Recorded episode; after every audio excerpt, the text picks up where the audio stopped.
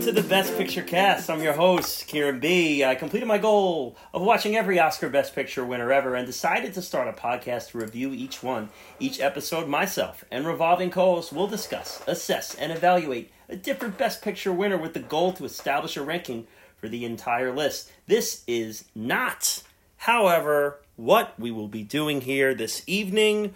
Oh no. This evening we will be talking about and continuing part two of our Around the World and Back to the Future in 80 Days. And we're going to be talking about 1985's Back to the Future. Woo! Great Scott! That's right. Rejoining me today for this heavy episode is going to be Joey R. Joey, how you doing today? Oh, I am excited as can be. I wore my Back to the Future shirt like a giant dork. And proud of it. You got the DeLorean proud on your chest there. And also Chris G. Chris, welcome back. Thank you for having me. And great movie, man. One of my childhood favorites. Hell sure. Yeah. It's been a little while since I've seen you guys, but because I got to go right in my DeLorean and fast forward 2 weeks, boom, we're right back here. It's like we were just here. It's amazing. Right. Forget about the journey that went on in between. But yes, we're back to do this two-part episode here. We're nice and loose here starting this one, so this should be a, this should be a fun one. I guess so. Let's just, before we talk about the future, we did our intro to Back to the Future and where it started for us and how our first experiences were with it in our Around the World in 80 Days episode, part one of this. You can go back, check that one out. And we also talked about what we were drinking then. We're drinking some similar things now as well. You want to just reiterate what we have here? I'll start. I have the Cloud Sourced from Two Roads Brewery. The tagline is "Get Lost in the Clouds," and it's a hazy, juicy IPA from the Two Roads Brewery in Connecticut. Yeah, where we're going, there are no roads, of course, but this is the Two Roads Brewery. This will be our roads for the trip here. Chris, I am drinking a 2 week aged old watermelon session ale by Great South Bay. It's a vintage brew. It's delicious. It tasted great 2 weeks ago. It tastes just the same today. No, it tastes a little better today. It's aged. That's it. Yeah. The watermelon's a little crisper. We took our empty cans from last week. We put them into the fusion thing in the DeLorean. Yeah. Got ourselves here. I have a vintage craft beer program at my house, so I just I only age it 2 weeks. Or so. That's right. And Joe, you the Montauk Eastern Haze IPA. That's it. Mustard colored can. It's we support Montauk. Joey is a frequent flyer here, and Montauk is usually his co-pilot. Well, yeah, if not, I usually go barrier. Like I keep it local. Excellent. So, Back to the Future, guys. Oh my god! This is this movie's a lot of things. You know, it's some call it the best time travel movie of all time. I think it is. It's one of the bigger blockbusters of all time. It's Steven Spielberg has his fingerprints on, of course, directed by Robert Zemeckis. Bob Gale was the producer on this one as well. A comfort movie for many. It's a ultimate rewatchable. So easy to watch. Mm-hmm. Wherever it is in the movie, you're in. Yeah, and I mean, I said this last time, and I'll say it again because it is the Back to the Future episode, so I'm sure there's plenty of people who are just tuning into this one to hear about Back to the Future, but I can distinctly remember as a child standing watching the TV with my mouth agape as Michael J. Fox is hanging onto the bumper of a car with his skateboard. And Huey Lewis is screaming at us about how we don't need a credit card to ride this train. And I'm just like, what is going on right now? This is the greatest thing I've ever seen. The clocks in the beginning. Mm-hmm. Like this movie just visually sucks you in. Right away. And Einstein's dog bowl is what I remember. It's like, I remember even as a kid being like, who is going to clean that up? And this poor dog is eating old dog food? Like, I really had a hard time dealing with it. Like... And it hasn't got any better with age. It's only gotten worse. Yeah. I just never remember this movie not being in my life. And just the unnecessarily gigantic speaker in the beginning. That is funny. Yeah. That just, like, I remember watching that as a kid and just being like, why? And loving it. Yeah, I watched that today and be like, his hearing is going to be impaired after this. Like, yeah, and it's going to be a problem. I do need to say, because if we've done a few specialty episodes so far, we've done Home Alone and Halloween and Roadhouse, and I think in all of those, strewn across them were nitpicks throughout, because these movies are all like, while they're fan favorites and fun to watch, there's a lot of head-scratching moments of like, what's going on here? So full of them, for this one, yeah, I think so too. Joey disagrees. There is not one. You just named one. You just did it. He will be shaking. It's unnecessary, but it's not a nitpick. It was built An eccentric doctor built something that was too large. That is not a nitpick. It's a poor choice. So we will. This is giving a little taste. So we're going to put all the nitpicks into one little section at the end, so we're not strewing them across the episode. That Joey will be Joey will be playing defender. Joey will be on the skateboarding reference, and I had to bite my tongue off. Yeah, so we're gonna get to that. I can't dispute. I have major things about the speaker that I'm going to be talking about later too. All right, and your scientist bullshit is not going to clear it, so you better be ready to go. I'm ready. All right, so but that will be later on in the episodes. I have quite a few that I'm going to throw out there too, but that's not why we're here today. We're here to talk about Back to the Future, Robert Zemeckis' classic, starring Michael J. Fox and Christopher Lloyd and many others too. Billy Zane being Billy Zane. Talk about the Titanic. I'm next.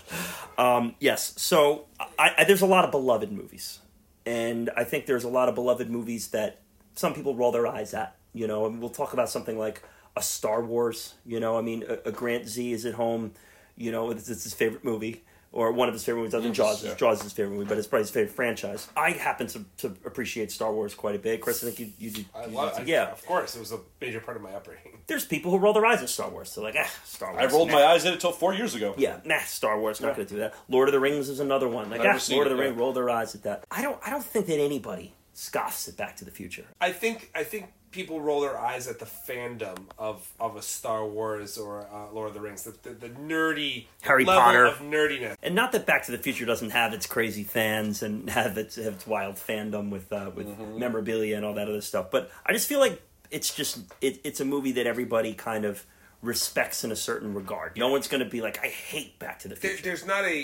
There's not a culture, a whole culture, or a whole Comic-Con or whatever around that movie. FutureCon. Like, yeah, right. Where Star Wars and Lord of the Rings are a good example. Harry Potter as well. Star Trek. Don't you ever say anything bad about Harry Potter. I know you're about to. But like, I mean, my wife and I have literally been to the set of Harry Potter in England. We are. Joey, I mean, you were a fan of the documentary that was in time, and you show like there's little pockets of fans who have their little Comic-Con fandom, but it doesn't leak out into pop culture where it gets to annoys people like Phish fans and Dave Matthews Band fans. They stay where they are, but then they go about their normal lives. They function in the world. They don't function in the world with pointy ears like the guy from Star Trek. It would be Spock. Yes, that's fine. But they like. You know, they don't try to be that. Yeah, and I've never seen anything with Star Trek, and I do like Dave Matthews Band, by the way.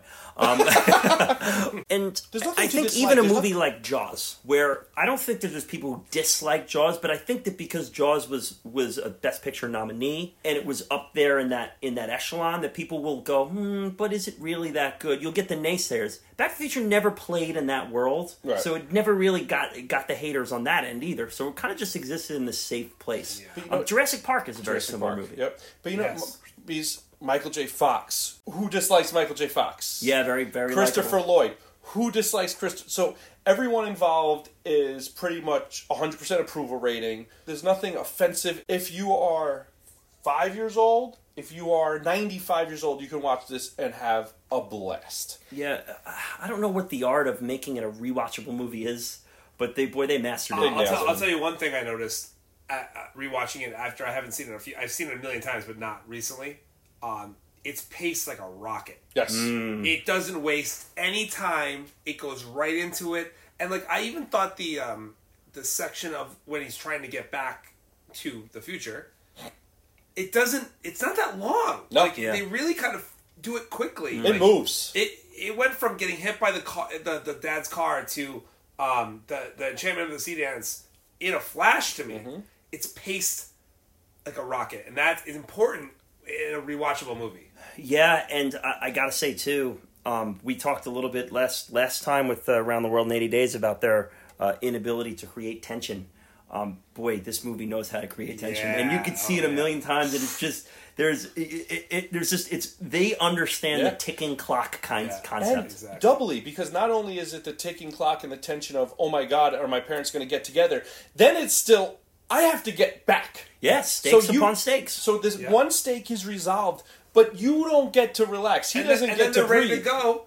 the right. wire is pulled, and then the tree falls on it. Yeah. It's like, oh shit, now we got to do this. Yeah. And then it's like, oh, I got this connected, and now that's... it's like, it never ends. Now I got back to the 80s. Now I got to get to the mall in time so the doc doesn't get shot. That's right. Know, like, yeah, it never ends. Yes, right. It's layered on top of each other. It's unbelievable.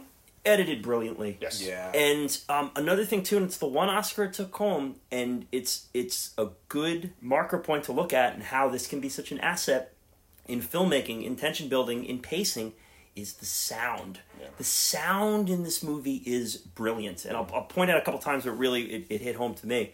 And it did win the Oscar for that in mixing and editing. Mixing and sound editing. It was a giant speaker, right? Yeah. That's right. I mean, when you have a speaker that size, how could the sound not be good? Right. That's right. Yeah, mixed with great performances, brilliant direction. It's the movie's a pretty damn near masterpiece. Really, it's brilliant performances.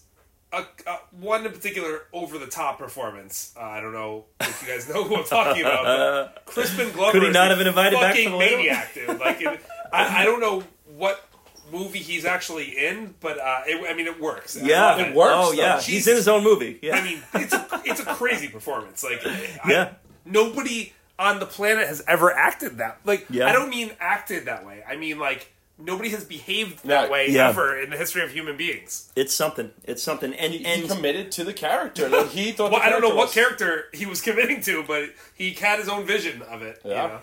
And leave the sequels aside. We'll talk about them at the very end. But the actors playing themselves in the past and the present, and doing so in different manners, and believing that it could be different actors doing those performances. And the different timelines when things like... Yeah, whether it's Biff... Whether it's Lorraine, whether it's George McFly, they all do a really nice job of that. Did you guys, as a kid, ever question, like, oh, that's a young actor playing an older person? Because I don't think I remember doing that. I remember I was just so sucked into the movie that it never occurred to me to be like, oh, that's makeup. Yeah, I don't think I did. And I'll tell you what, I think I was about 34 when I realized that Biff was Mad Dog in the third one. That was the actor was actually Biff. My God, really? I found that out a couple of years ago. Wow. You know, that's how good a job he does in his different roles. Tom Wilson crushes it. Oh, through the entire trilogy. All-time bully. Absolutely. So okay, guys, so we could geek out of this forever. We're going to lock this in and do the deep dive officially here. We got it. Are we ready to go? All right. We're getting in the DeLorean finally, for real, and we are headed back to 1985. And in 1985, the WWF heavyweight champion was the immortal Hulk Hogan, of course. Why wouldn't he be? He was in the second year of a 4-year title reign. He defeated the Iron Sheik the previous year to become the champ. Course, Madison Square Garden. In 1985, the Stanley Cup Finals. Yes, Chris, we get to finally talk about the Stanley Cup Finals. Thank you. It is a non-Best Picture winner. That's when we do our Stanley Cup Finals. No World Series to talk about here. We'll do that a different time. The 1985 Stanley Cup Finals was played between the defending champion Edmonton Oilers in their third straight finals appearance, and they defeat the Philadelphia Flyers. The Oilers would win the best-of-7 series 4-1 and win their second Stanley Cup. Series MVP. Gretzky, baby. Gotta be the great one. Wayne Gretzky. Messier in there, too, and two other greats. Wayne Gretzky and Hulk Hogan were off to a good start, gentlemen. This is... This can't go wrong. Well, it's time for the world leaders, so this is where it goes wrong. Does go wrong. There were no other notable world leaders across the globe here as we go around the world in 80 days. In England, it was the Prime Minister... Margaret Thatcher, under the sovereignty of Elizabeth II, of course. In Canada, the Prime Minister was Brian Mulroney. In France, the President was Laurent Fabius. Mm. Right? S is silent in France. Yeah, okay. Sure, yeah, you nailed it. Sure. The President of Italy was Alessandro Pertini. The hands. I wish we had a YouTube video. Yeah, Kieran was also in the Glorious Bastards, by the way. Gorlami. The president of Germany was Richard von Weizsäcker. We've heard about him before in the past. In Mexico, the president was Miguel de la Madrid. I can roll my R's with the best of them, Joe. I know you give me a look there. And in Russia... Gorbachev. Yes. Yeah, baby. President Mikhail Sergeyevich Gorbachev. Mr. Gorbachev. Do you guys remember what he looked like? No. Yeah, the wine stain on his head. Yeah, the big mole, or the big birthmark on his forehead.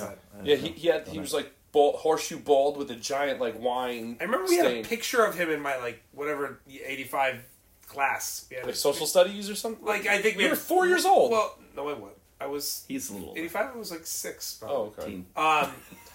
We had all the world leaders' faces on our board, okay. And his stood out. Cause I mean, that was a giant, like, scary looking. I think it's called, like, a port wine birthmark, Well, that was minimal damage there. That was maximum damage. I think we have to come to a BPC conclusion that we leave the French out of this. No. That's why people tune in. Yeah. Joey's not even, he's the only one who's never amused. It's you give him something first, your token line here is, you do this to yourself. Yep. No one asks you to do it. No. You're in control of it. It's very important that it stays. It's time for the country music song of the year. Guess what that country song is about based on the title. And you guys are going to get a nice pass here this week because I don't think you're going to have any problems. The CMA Song of the Year was by the great Lee Greenwood, and the song was God Bless the USA. That was that. That's not old. 1985. Huh? Yes. I felt like that was the '90s for some reason. Wow. Here at every 4th of July. Must have been in a movie or something. Great tune. For anyone who cares, and I know there's nobody does. But okay, some of them don't. But you can check out, they did that at the 9/11 World Series. Yeah. One of those that he came out. Lee Greenwood came out and played it. I do remember that. That was pretty amazing. Yeah, YouTube it. It's just it's unbelievable. The tears, it's all time everywhere. Just I didn't realize the movie, that song was 16 years older than that. Yeah. Yeah, 19... That's Kieran. That might be why I associate with a different time because of that. Yeah, I just think when you said that song, that's all I could think of. Yeah, and so I don't think you guys need to guess what that's about, but we will throw the chorus out there just for it. I'm proud to be an American, where at least, and especially after doing a heavy British movie, and the Americans got beat down. We have to give it some chance. They beat up the Americans. Let's go. Yeah. And Hulk Hogan's the champ. Come on, right? Let's go. And I'm proud to be an American, where at least I know I'm free, and I won't forget the men who died, who gave that right to me, and I gladly stand up next to you and defend her still today, because there ain't no doubt I love this land. God bless the USA. And God bless Back to the Future. And that's the movie of 1985 that we're discussing. What an American movie, too. Like, God. It is. That's perfect. Yeah, it is. Yes. And especially, it hits nostalgia without being heavy-handed. I mean, it lives in physical the world. Nostalgia. Right. It is going back in time. But it lives in the world. It doesn't like... When it's in the 80s, it's not, like, still pulling you back. Like, it lets you be in the 80s when you're in the 80s. When you're in the 50s, you're in the 50s. Like, it lets... And, Marty gets to be a fish out of water in there initially as he kind of gets in there. It plays great homage to the 50s, for sure. Oh, man. Stephen King would be proud. It's close enough to the movie came out in September. It was close enough to the 50s to, like... people still felt nostalgia for the 50s. Yeah. Like, now, we couldn't do that now. It wouldn't work. It's not as... Right now, it'd be 91. The 90s or 80s. Well, you saw with It. Right. The movie It. In the book, they go back to the 50s. The book is... The present is the 80s, and they go back to the 50s. When they redid the movie, they changed it up to the 80s. We're going to set it. People alive now aren't nostalgic for the 50s. They're nostalgic for the 80s. But when you're growing up in the 80s and the 90s, when we did, we were still watching a lot of those 50s TV shows and whatnot. They were on TV. Nick at Night and stuff. So we were watching. It was relative nostalgia. Yeah. Back to the Future is directed by Robert Zemeckis, produced by Bob Gale and Steven Spielberg. The original screenplay was written by Robert Zemeckis and Bob Gale. Music by Alan Silvestri. Brilliant score, by the way. Fantastic score. In this one. Cinematography by the great and legendary Dean Cundey. Did Roadhouse. Also did Halloween. He is... he's a BPC favorite. He really is. He's a candidate for a BPC Hall of Famer, I think. He's going to be on the first-year ballot. Film editing by Harry... Oh, God damn it, it's good. This is where it's going to get me here. Karamidas. Let me see.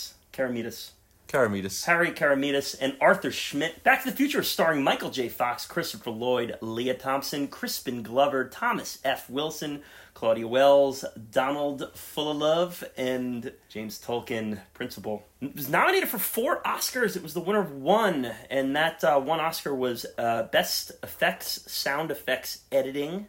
It was also nominated for, but did not win, Best Writing Screenplay.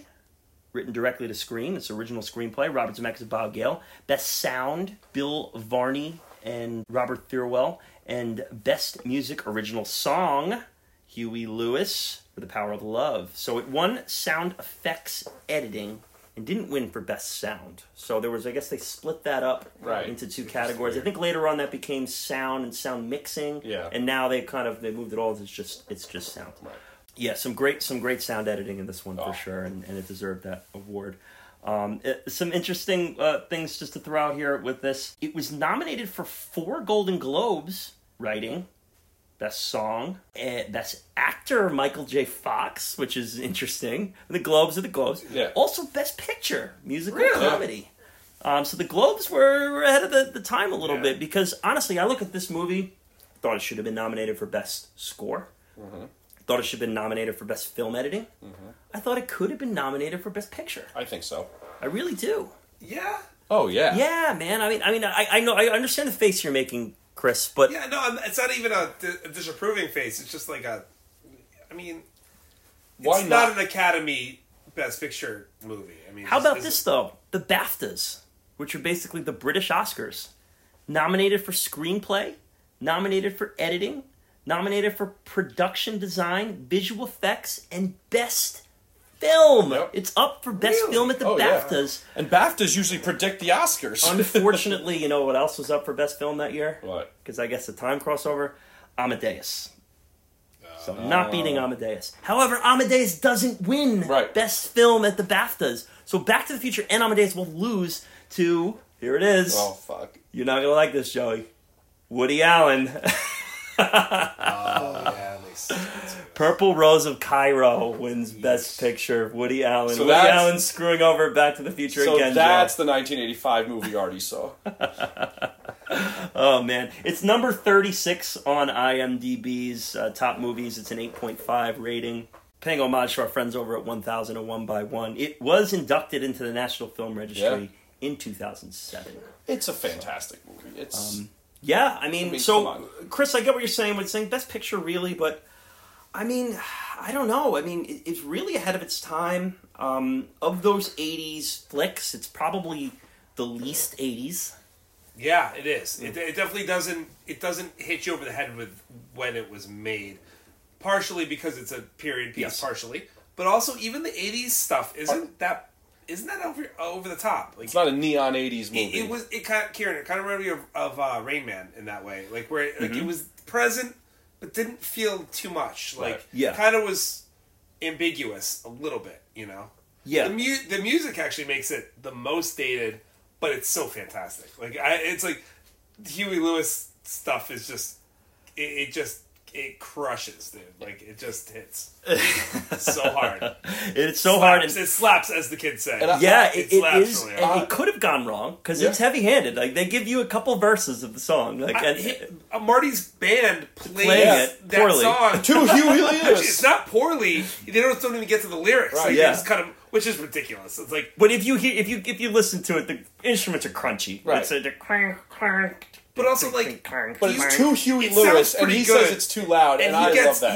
They get shut down because it's too loud. You're just too darn loud. By Huey Lewis himself, yeah. You're just too darn loud.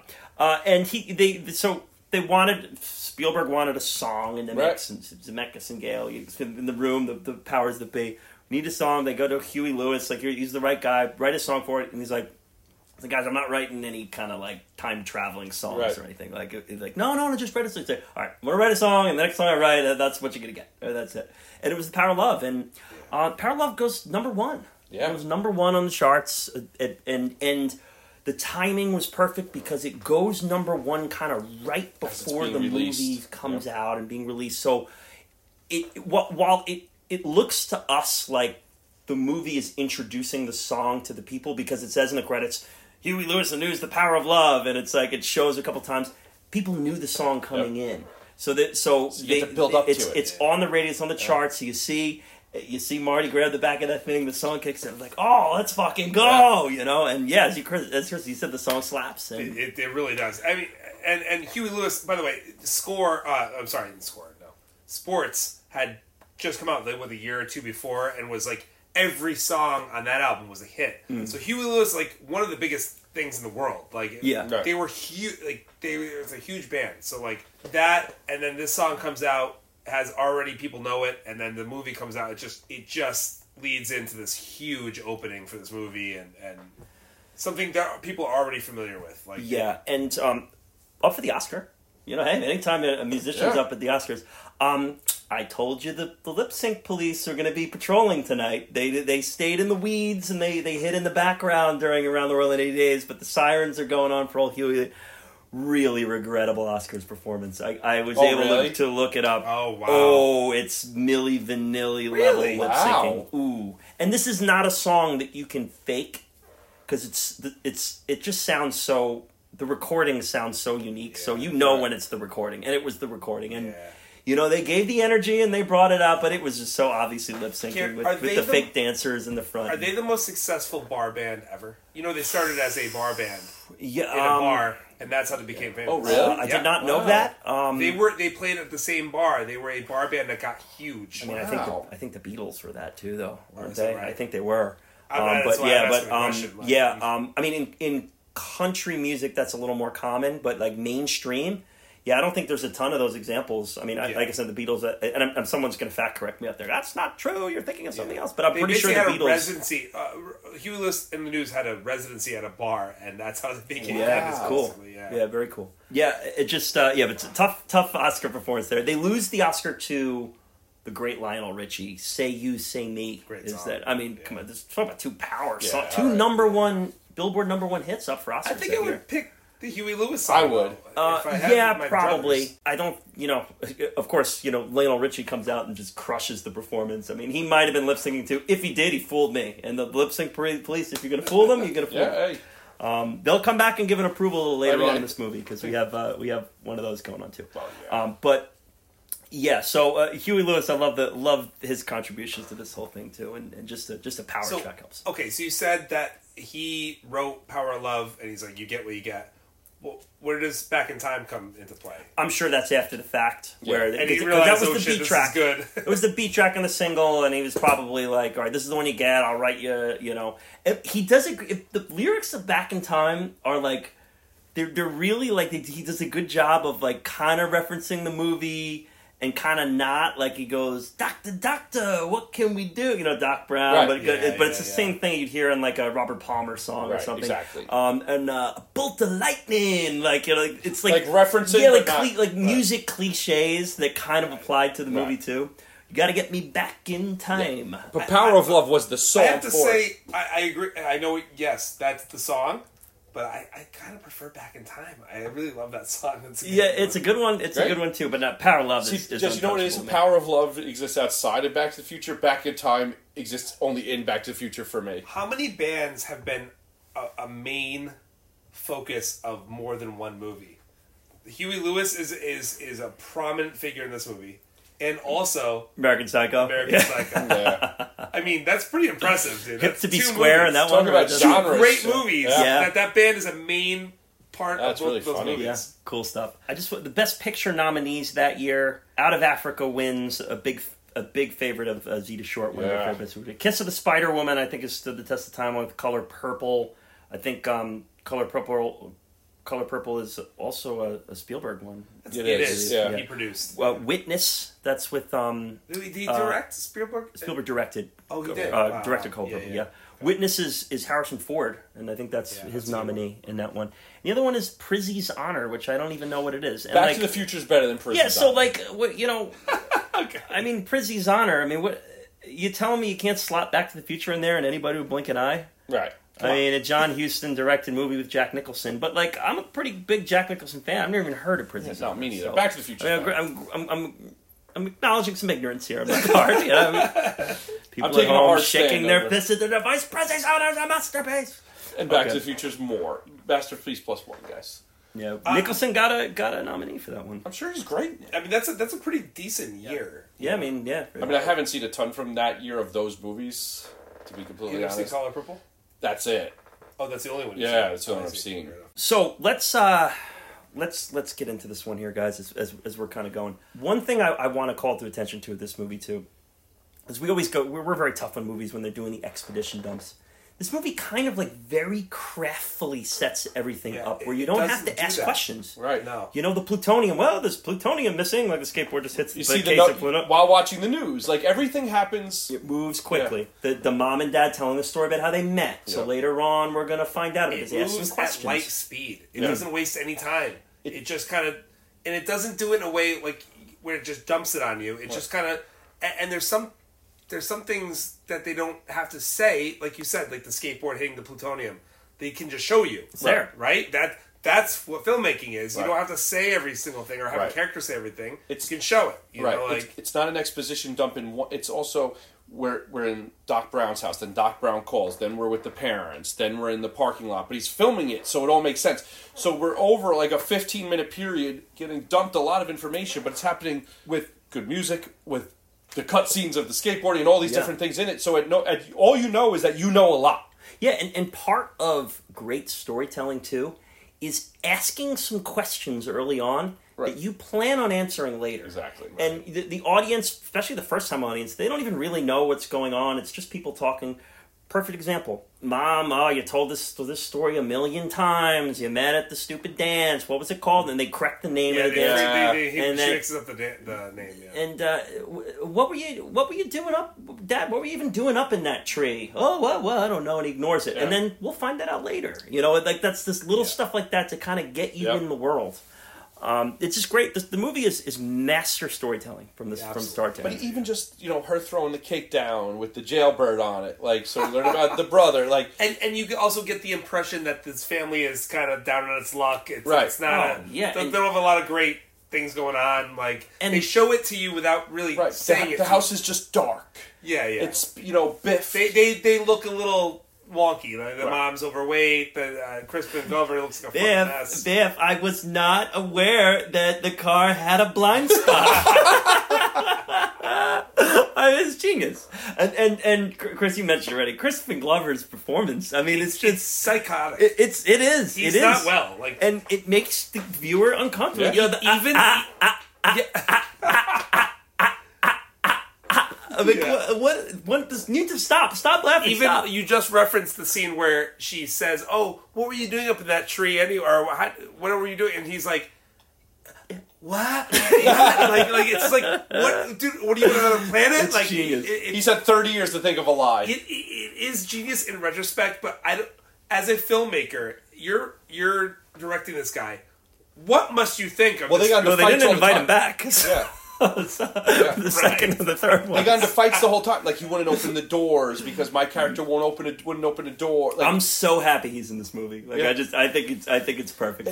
It creates an off-centeredness that I think is needed because Marty is such just like a clean forward protagonist that somebody needs to be a little left to center. Some of the line deliveries are just and there's it's really from a lot of them. I mean, Biff has some great line deliveries. Yeah. I mean, obviously Christopher Lloyd is just masterful in everything he does in the movie. But a little later on in the book, because he says, "Say this is McFly. This is Crispin Glover.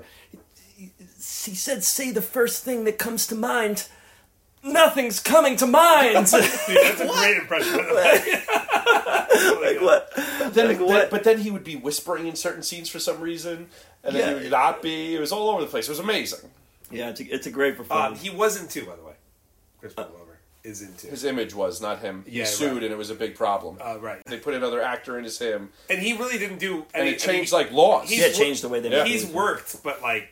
He had never had much yet with the Rat King movie or what. He is fantastic in Hot Tub Willard. Time Machine. He's in Hot Tub Time Machine. He is. He's the valet. He's in Alice in Wonderland, the Tim Burton one. He's been. In a few things. What's he eating? Gilbert Grape. He's been in a few things. He pops up. Let's talk. Leah Thompson, as we get introduced to her, it's just like the alcoholic mom. Yeah, who's just like miserable. Worse for wear. I mean, just her. She's just got the Georgie's vodka. She's pouring into the glass and. And she comes back as like the spry teenager who really puts on just a really tense and awkward performance that just keeps you on your toes. And it's also a very odd situation as an audience we find ourselves in. Yeah, oh yeah. Right. I mean, she's a cute young girl hitting on a cute young guy who's her son. So we're at his audience being like, well, I kind of get this, but they're mother and son. Like, yeah, it was a chunk of the movie as a kid that I hated.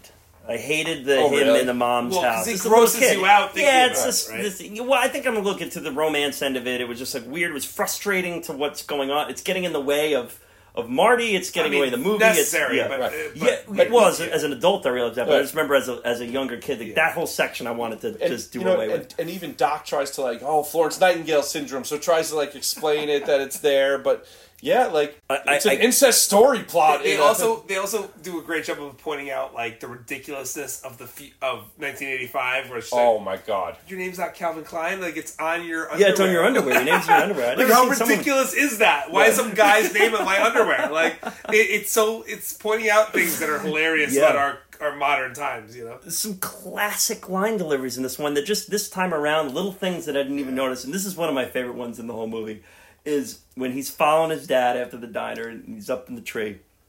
And, he's got the binoculars and Marty's looking at him and he just goes, he's a peeping Tom!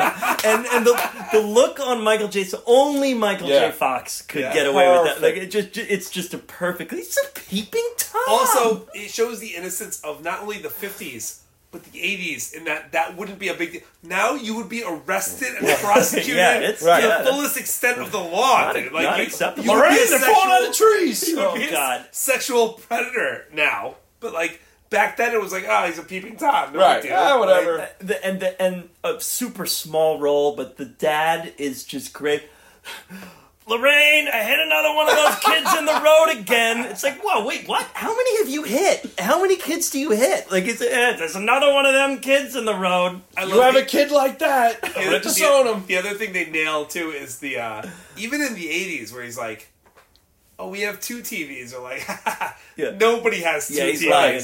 Now we have a TV in every fucking room in the house, but even in the 80s we had, It just shows how things progress. Right. We all have TVs in our pockets right now. In this room right now, there are at least 5 things we can watch TV on right now. At least. More, actually. You got the kid in the pen, Uncle Joey, with the bars. Get used to it, kid. Those bars. It's just that didn't need to be in the movie. You didn't have to have that running joke, but it was it's a smart. It's smart, written, fun thing.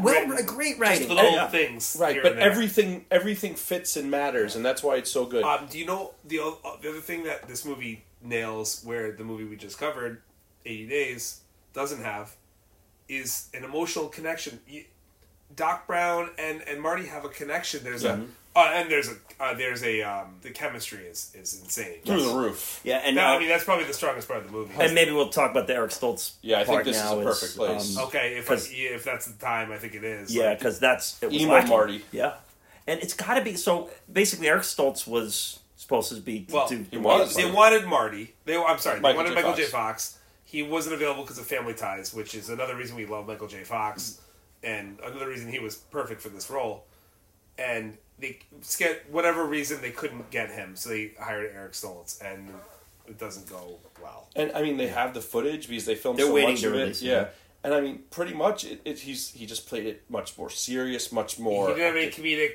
There was didn't give a feel for the comedy of the movie. Right. Yeah, but the comedy in this movie is smart. Right, it's very smart. He was a method actor. Right, he was playing it method. Right. Yeah. So it was no bueno. Not gonna work. So it's like emo Marty McFly. That doesn't work. He gets in the scuffle with Biff, and he's hurting Thomas F. Wilson while they're filming, and Thomas F. Wilson's listen, dude, come on, this is a movie. It's comedy. Relax. He's to call me Marty or dude, come on, this is not this kind of movie here. This is we're not filming Lincoln. Okay, relax. And so this even if you see the video, the pictures where Marty comes in, Marty's wearing the big red vest, and the Eric Stoltz, he's wearing a long black trench coat type thing. Just the visuals don't fit. Eric Stoltz is in the movie. His eye line. Some shots are still him. Yeah, yeah. They use some coverage shots, and he's still at the back of his head or whatever. You don't see his face. Tough to get fired. With so much filmed. That's what I was gonna say. It's one of the biggest recasts in movie history, right? Yeah, and it's it is one of those where it happens in all the sports. I mean, maybe not in football, but it doesn't happen so much in football. But where the manager coach gets fired mid-season and the team goes on and wins the championship. I know it happened to the Penguins one year. The Marlins was one year. My Montreal Canadiens did it this year. We fired the coach and we went on. And they went to the Stanley Cup, didn't win at all. But that's tough because it's not like it's not one of those like casting what ifs. Like they almost cast me as this, or I was going to do this, but I had projects I could do. It's like. No, he had it. And it didn't work. They filmed it. There's footage of him doing it. It cost the production $4 million to recast him. Then the other thing is...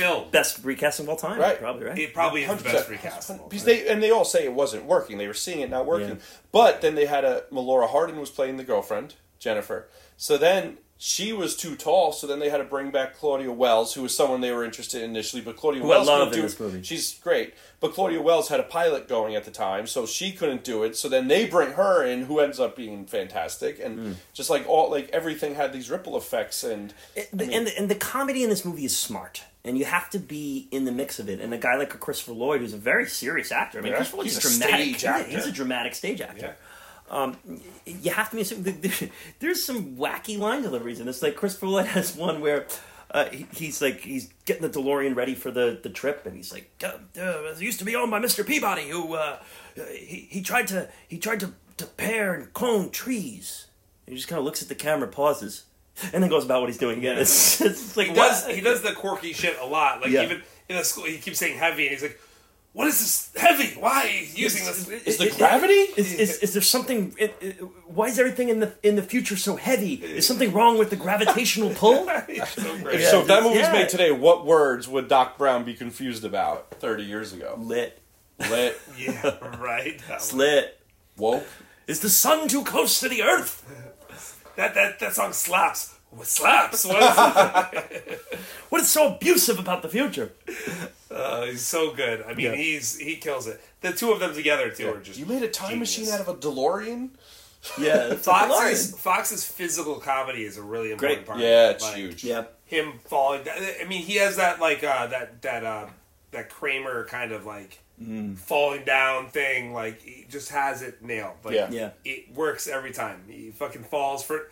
Sometimes for no particular reason, like he reacts and he falls to the ground. I'm like, I don't know anybody that uncoordinated that just like falls to the ground for no reason. Yeah, but he manages to play a character who takes himself super seriously that the audience is not required to take seriously at all. You know, and that comes into play even more in the sequels. But he's that goofy but kind of cool, but kind of just you're just super likable. You're with him the whole time. You're rooting for him the whole time. He's also like just nervous enough. He's very sweaty a lot of the movie. Like he's just like which is completely makes sense. Like somebody in his position would be pretty fucking nervous. Like and he's we know he's insecure with the music, but he's not all the way insecure. So like it's a layered character. That okay, well that's a nitpick. I'll stay away from the nitpick. All right, we get it. We'll mark it. We're going to go back to it. Marking it. I want to say, too, though, like I one thing I really took out of this time is how much they play into his tardiness. Mm-hmm. You know, he's late for everything. And my rewatch of Sopranos, which I'm going to bring up later, too, when we get to the categories here. Oh, but bring it up whenever you want. Christopher is late for everything. Christopher, played by Michael Imperioli. Yeah. He's just late for everything, and it just reminded me of Marty. Like Marty is late. Yeah. I'm myself known to be tardy once or twice. No, punctuality is never necessarily. It's not my best trait. Punctuality. It's a bronze or silver. It's not mine either. When I think here, and I think timeliness. But there's a great line in it where it just you get into the mentality of it, where Doc is waiting. Like they have to get back to the future. They're literally talking about a ticking clock. They need to get this thing done the second a lightning bolt hits a clock. And he's waiting around. Where is it? And Marty shows up late. And it's like, Marty, let's go. We got to go. And he's like, I had to change. Yeah. You think I'm going back to the future wearing that zoot suit? I noticed that for the first time this time. I'm like, why is that important? You have to get this by this lightning bolt that's going to hit. Like, who cares what you're wearing? Go back to ass naked. You realize there's Armenian terrorists that are going to kill fucking your friend, right? Oh, my God. Oh, it's too funny. By the way, it's funny that you brought up Christopher because, like, you realize he was late because he was on heroin most of that. Yeah, but even Yeah, but even before, look, it's something that's layered throughout his character. His character is never on time. Yeah, it's the weird thing that's always going on. As a kid, another there's some great needle drops in this movie in general, and I think as a little kid, I just always picked the Mr. Sandman needle drop. Yeah. I mean, fantastic. That's him going back in time and seeing when he's just walking through the town square, and we had just seen the town square in 1985, and now to see it in 1956 is so cool with the music and just the cars. Great. Now, I had the movie playing in the theater. It's starring Barbara Stanwyck and Ronald Reagan, who, of course, gets referenced when he sees it. And that is The Cattle Queen of Montana. So, know nothing about it. Was up for 0 Oscars. So, but you get the diner scene, the playback of the conversation of, like, not too early, I sleep in on Sundays. He's got to do the homework, and he's doing that throughout his life. The mayor? Yeah. You know? Mayor! I like that. Yeah. Does this movie use the interrupted kiss trope the most of any movie? It happens every time Marty and his girlfriend try to kiss. It's interrupted every single time. Yeah. Throughout the whole entire movie. This movie has to use it more than any other movie ever used. It's always bad timing. Yeah. It's always it's all about timing. Yeah. It's all about timing. Timing is key. And, man, we talked about Around the World in 80 Days and its lack of themes. And this is a movie, and we've said this a bunch of times. I mean, listen, the three of us sat in this very room and did an episode on The Shawshank Redemption. And one of my favorite parts about that movie is if you just want to watch it as a movie, it's a movie. But if you want to watch it as an allegory and get into the deeper themes and the bigger concepts you can apply to life, you do that. Now, I'm not saying that Back to the Future is that. But there are themes in this movie, and there are threads, and there are, you know, I love the concept of if you were to play something over again, something like a person you meet, or chemistry, or a spark between two people, isn't the easiest thing to recreate. And if you change one little thing, like pushing someone out of the way... Right. You know, you got Doc Brown saying, God, how are we going to get these two people together? This guy's a dud. Right. Like what? Or even like later on where...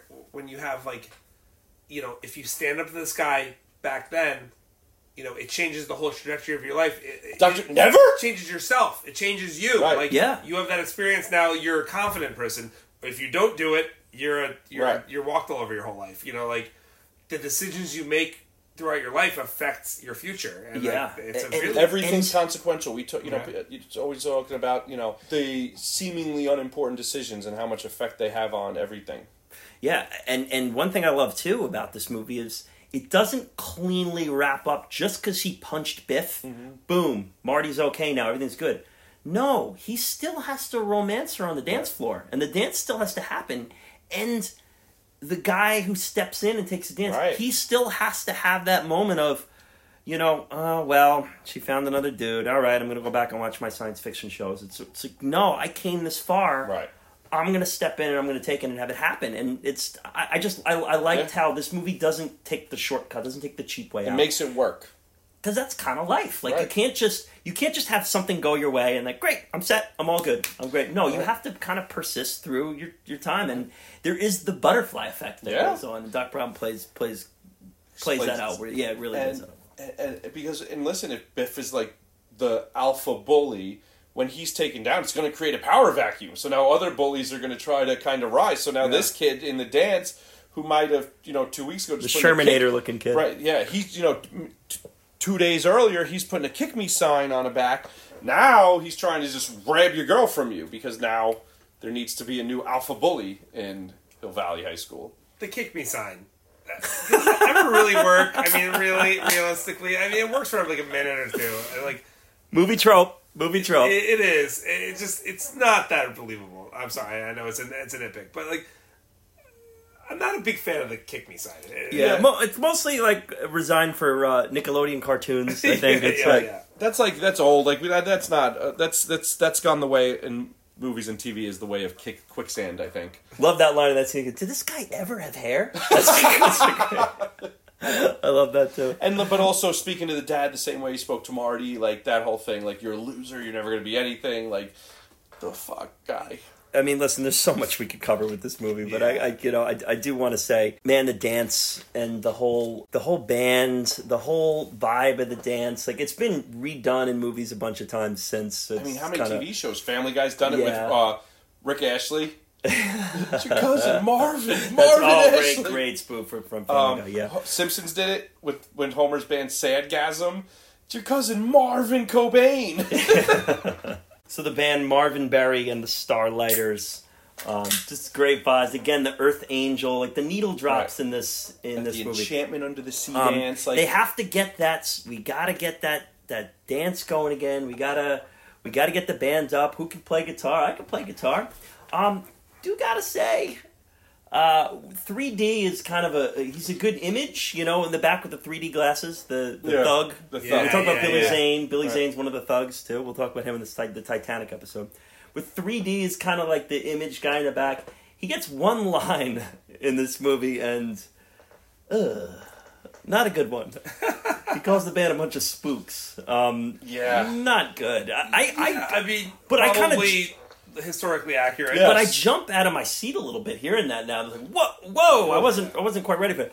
Well, the other guy's like, I don't want to associate with any reefer addicts. And then when 3D comes in with the spooks, get out of here! And it's like it makes you feel bad. You know the guy probably he obviously didn't go on to have to be Michael Caine or anything, but he's telling people I was in Back to the Future. It's like, oh, were you some extra or something? No, I was 3D. I even had a line. What was the line? Oh, never mind about that. I was a giant racist asshole. I called Marty a butthead, I promise. Yeah, that was it. Just said, get out of here.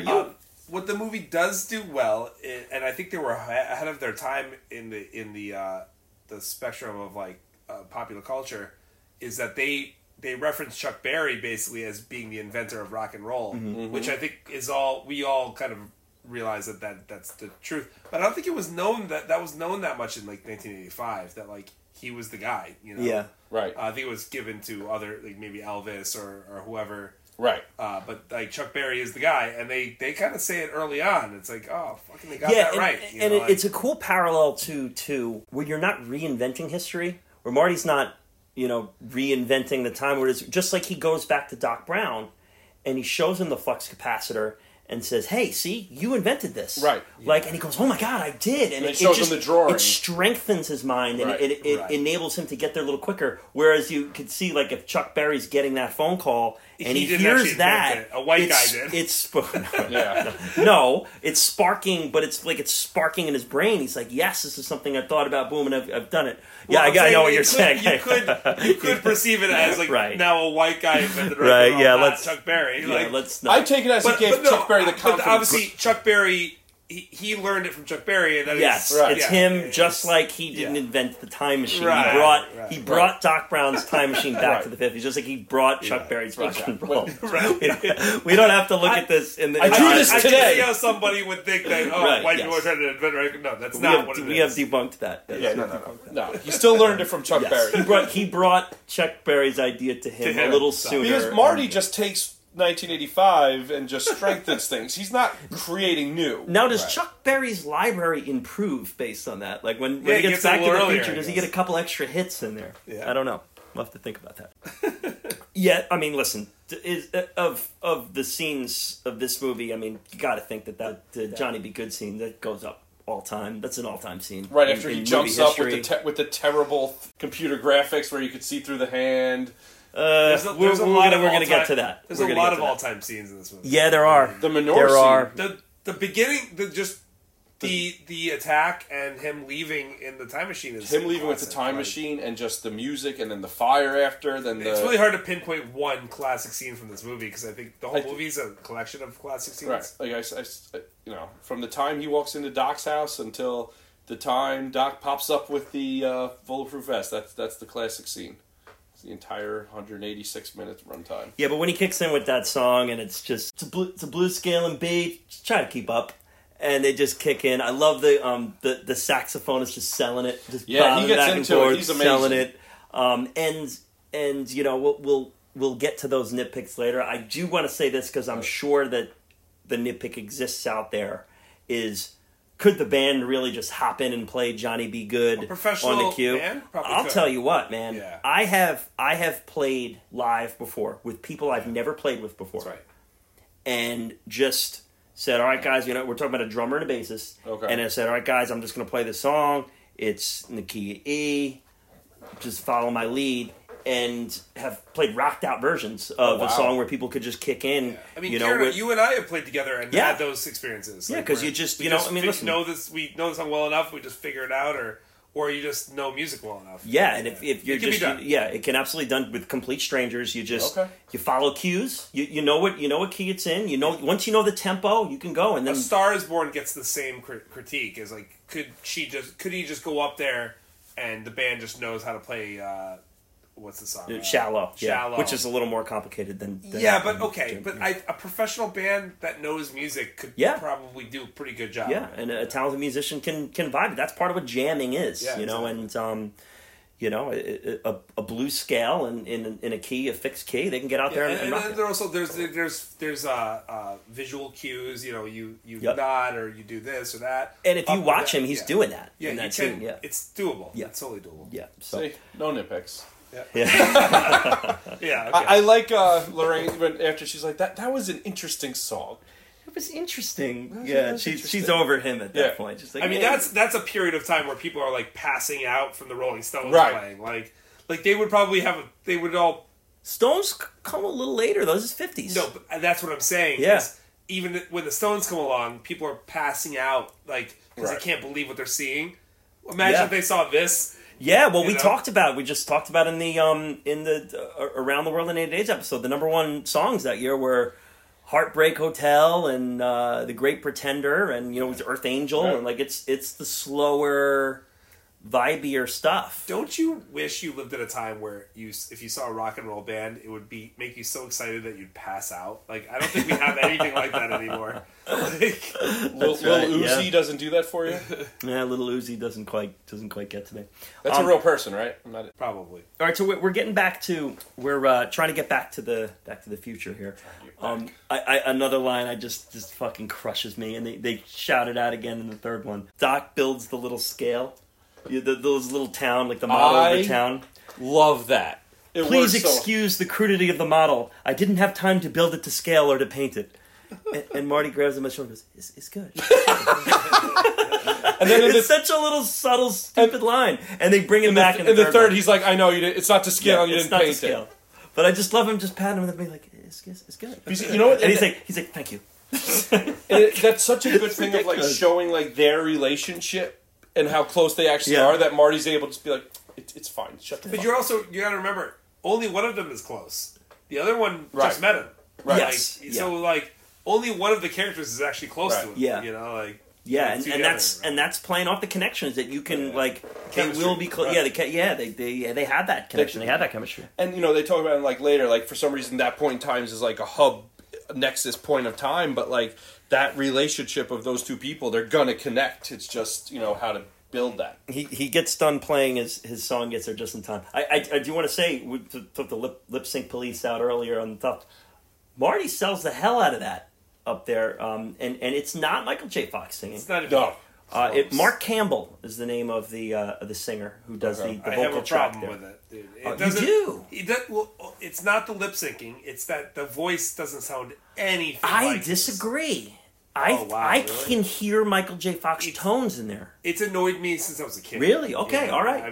Yes. I think it's obviously not him, but I think it works. I think it's all right. Yeah, he legit learned the guitar. Right. Yeah, I know that. Yep. And he still plays guitar today. Yeah, and said that you can pick any spot and I'll get it. It'll look like I'm playing the exact notes. Wow. Okay. So you didn't think that I think the voice is not close to a match. Wow. Okay. That's interesting. How he's look. You hear him through the whole movie, and then you hear this voice. It does not sound like him. I think it's early in the movie, if at the concert, if he sang "Power of Love" in that voice, but I think it works there. And I think they build up that for a reason, right? But I'll tell you what, he wasn't playing "Power of Love" back in the 50s because first of all, the band is not going to hop into that. Because "Power of Love" is not an easy song. That's I think it's a B sharp. And a C sharp. It's not a standard blues scale that they could just hop into. Right, but where's the synth? Who's got the synth? But earlier on, he never got to the lyrics. Here he gets to sing, so this is the first time we get to hear his voice. It worked for me. I thought the guy had some Michael J. Fox tones to it, but okay. Oh, yeah, that's fair. A little deeper than I would. I mean, it wasn't him. Right. There you go. I mean, that's, yeah. They didn't trick you. The whole tower. We didn't talk about the terrorists and that whole shtick. We didn't get thrown into there. No. They found me. I mean, listen. I guess you get plutonium from. So you got to get it where you get it, right? From terrorists. I don't know. I'm sure in the future you could go get your plutonium from any corner store. They did a good job of not deep diving into the terrorists or their accents or their thank God where they're from really, or they just kind of like it's a thing. Yeah, we needed plutonium. There's some regrettable visual stuff, but you know, Doc made him a fake bomb. We're pre 9/11.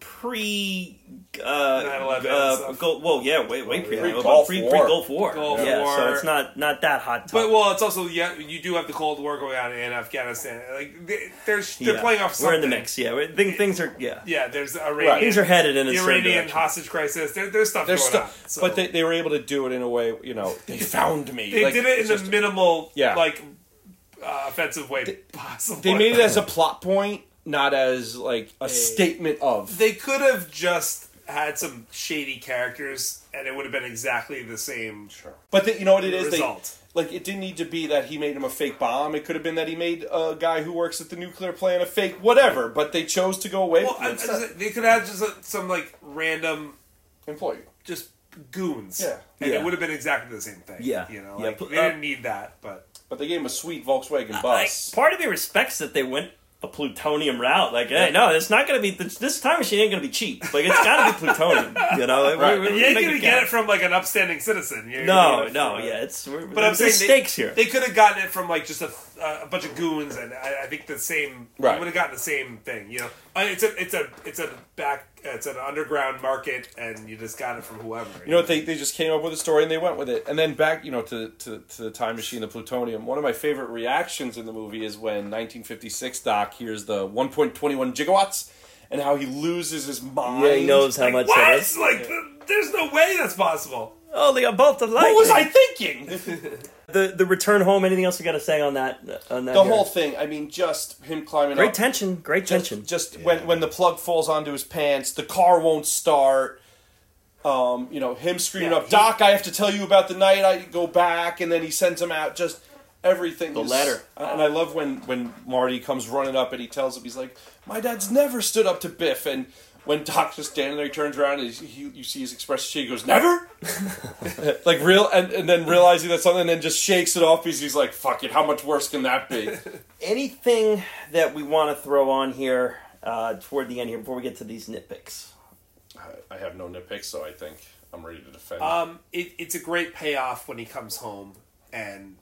Life is better for everyone. The family is different. Things have changed. The parents are happy together for the first time. The brothers working. Athletic. Biff in great is shape. A fucking piece of shit now. Right. Great. Yeah. The house is light as opposed to early on. The house is just so dark. And it really, you really give a fuck. As opposed to the movie we just covered, you care about, oh, wow. Good, man. Yes. This is awesome. You love these characters and...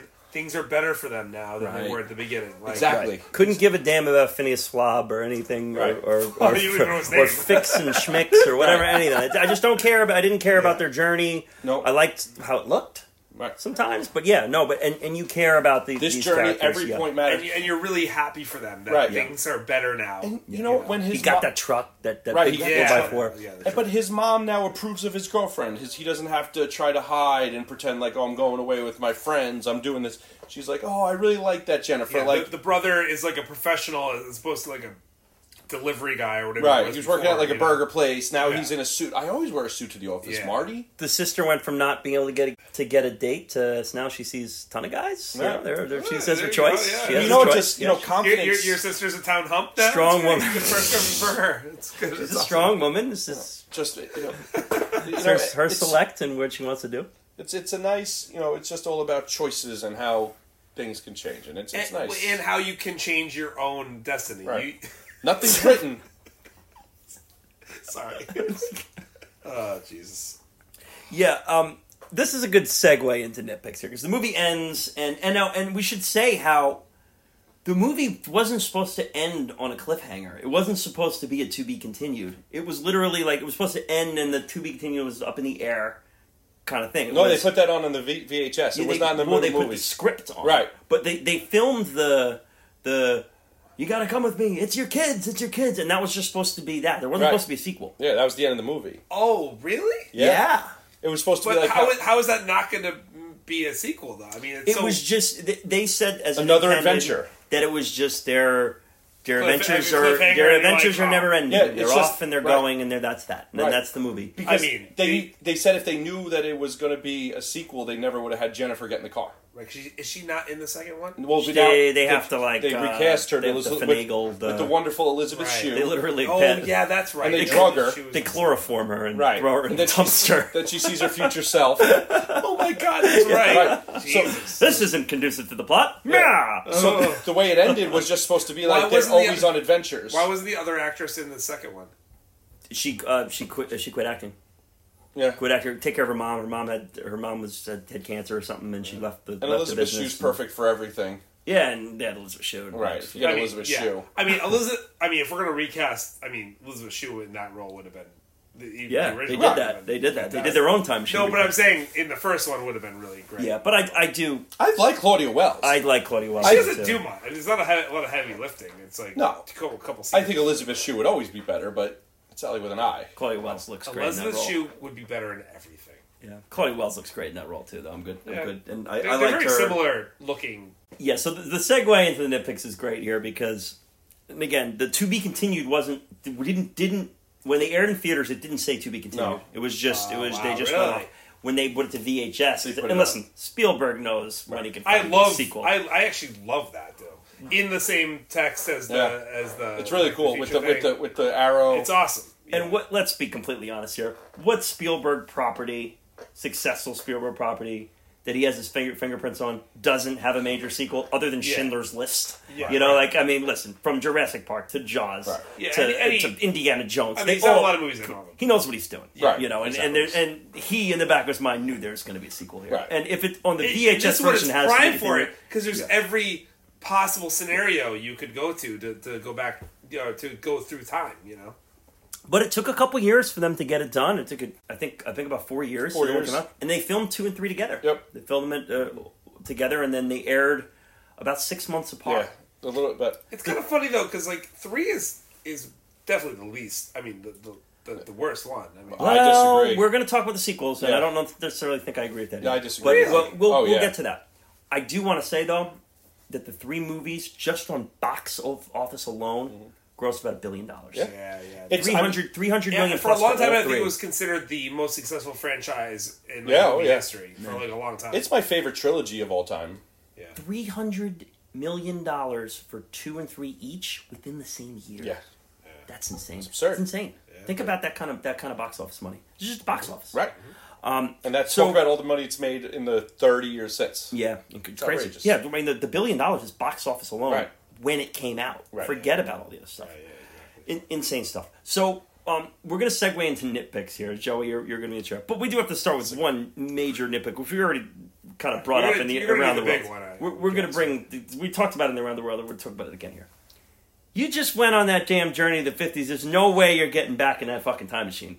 You're going to the lake with your girl, and that's it. That's your biggest nitpick? No. I just want that's going to be our segue because we've already discussed it. Okay. But that's the end of the movie there. Yeah. Come on, there's no way. Your time machine can wait. Chill, do your thing, Doc Brown.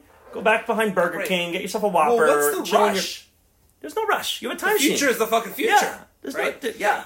And you have one now that uses organic produce and old beer. Yeah. To fuel it. I'm going to the lake. I don't know about you. You could go back to Burger King, get yourself a Whopper, go to your chicken, clean up that dog food. Clean up that fucking dog food. It's a mess. There's maggots and shit. Get your. I blew the shit out of your guitar amp. By the way, nobody's gonna address all the bookshelves that are falling down and all the paperwork that needs to be organized. Get your shit together here. Don't worry about 20. But in the same exact argument, they could go to the future and come back to that same exact moment and take care of business. They could do everything all at once in the same exact way. That's true. You could go back in time and not blow out the speaker, and then none of that has happened. And then you could go right back. You could come back to that point. You still go to the lake. You don't lose the lake, and then your future kid is okay. Fair enough. To segue into our nitpick section, we do have a trivia. We do have a Twitter question from Grant C, our very own Grant C. He has his own little nitpick based on this same spot. Joey, you could get ready here. And Grant C writes, was the whole plot in Back to the Future Part 2 absurd because there's no reason to go into the future to help your kids out. Just do it in real time. No, but that defeats the whole purpose, because if he knew what it was, because they didn't go in the future to save... But he does! But let Joey go. Okay. They didn't go to the future to save Marty or Jennifer, even though they were problems. Like, Doc didn't tell him about the car accident, any of that stuff. He went in to fix a specific moment for his son. So if they knew about that moment going ahead of time and all the things that they would then know about their future, which the whole Doc Brown's entire point is, don't fuck with the past, you can't know about your future. That's his entire argument. So they're going to take care of something for this kid, not for them. So they can't go back to, because then it would tell them about the car accident, then it would tell them about all those things that they're not supposed to know about to affect their lives, because that goes against Doc Brown's rules. True. Wrong. Because they're still going to go back. They're going to go to the future and they're going to come back, right? They're still going to know about what happened. That one incident, which their kid, though, they don't know where they live, they don't know, and they only know those things. They're going to find out. They're going to the future. They're going to find out everything. I think the idea was to not have them find out about the car accident. It wasn't about the car, but remember, the only reason they had to go to the McFly household was because they left Jennifer. The police came and found Jennifer. They were only supposed to take care of the kid. But because now they took him, they had to go out, back other into things the, other things happened because of their fuck-ups, but that wasn't the goal. Tempers are flaring here in Nitpick Zone. I love this. Joey's getting fired up. Okay, I do want to throw out one last Twitter question we got on this one. It's from Jeffrey Kerr, at Jeffrey Kerr. Oh. Kerr Reviews. It's been a little while since we've heard from Jeffrey. Welcome back to the mix here. And this is nothing related to nitpicks here, Joe, so let's just take a little breather. Did Back in Time deserve a Best Original Song nomination in addition to Power of Love? And I said, yes. Why the hell not, baby? Yes, Let's go. Double Huey Lewis in the news. It lost anyway, so let's split the votes anyway. Let's get more Back to the Future love. That's exactly right. I totally agree. All right. Okay, we're into the nitpick zone. Wee, wee, wee, wee, wee, wee, wee. And Joey doesn't have any. So Joey doesn't have any. All he's going to do is refute what we're saying. That's all I'm doing. I have, I have close to 10. So, I have a bunch too. Chris, why don't you go first here? Okay. Should I start with the biggest one that's go with it. The one that everybody talks about? Let's see if I have it. Yeah, do it. Okay. So Marty helps his parents meet, right? That when he goes back in time, he has to figure out how to get them together, right? You don't, even 30 years later, they don't remember what he looks like. I think it's going to cause marital problems when their son grows up to look exactly like the guy that helped them 30 years ago. You knew him for 3 days. And it's the Superman effect. It's the reason you take off the glasses, it doesn't matter. You knew somebody for 3 days. So you don't think they would think, oh, did you bang that guy Marty, the Calvin Klein back in the day? Like, did you bang him? There's no pictures of him. A lot of time has passed. Yeah, do you remember people you met 30 years ago for 3 days? I think I would remember if the exact duplicate of that person popped up, I think I would. You're thinking maybe she was messing around on the side, like in the modern times? It could have been an issue, yeah. I'm just saying, like, at some point you're like, Looks a lot like that guy. Yeah, have you been in touch with him? But right. Interesting. For 3 days. Maybe it was though. It could have been an issue. We don't know. Maybe they worked it out. 30 years later, and the reality is, your brain's not going to say, "Hey, right. 30 years ago, this doesn't make sense because now my kid looks like him when they were about the same age." All right. I'm not alone on this nitpick. This is like that's interesting. I've heard it before. It's incorrect, but I've heard it. He did have an impact on their lives. But I gotta say though, I'm 17 years old, right? And I meet someone for a week. Even if I got into a fight with them, or even if I got into an intense experience with them, when I'm 30 years later, my kid is going to grow up, I'm going to say, he looks a little bit like, because it's not like there were no pictures back then, so they didn't take a picture of him.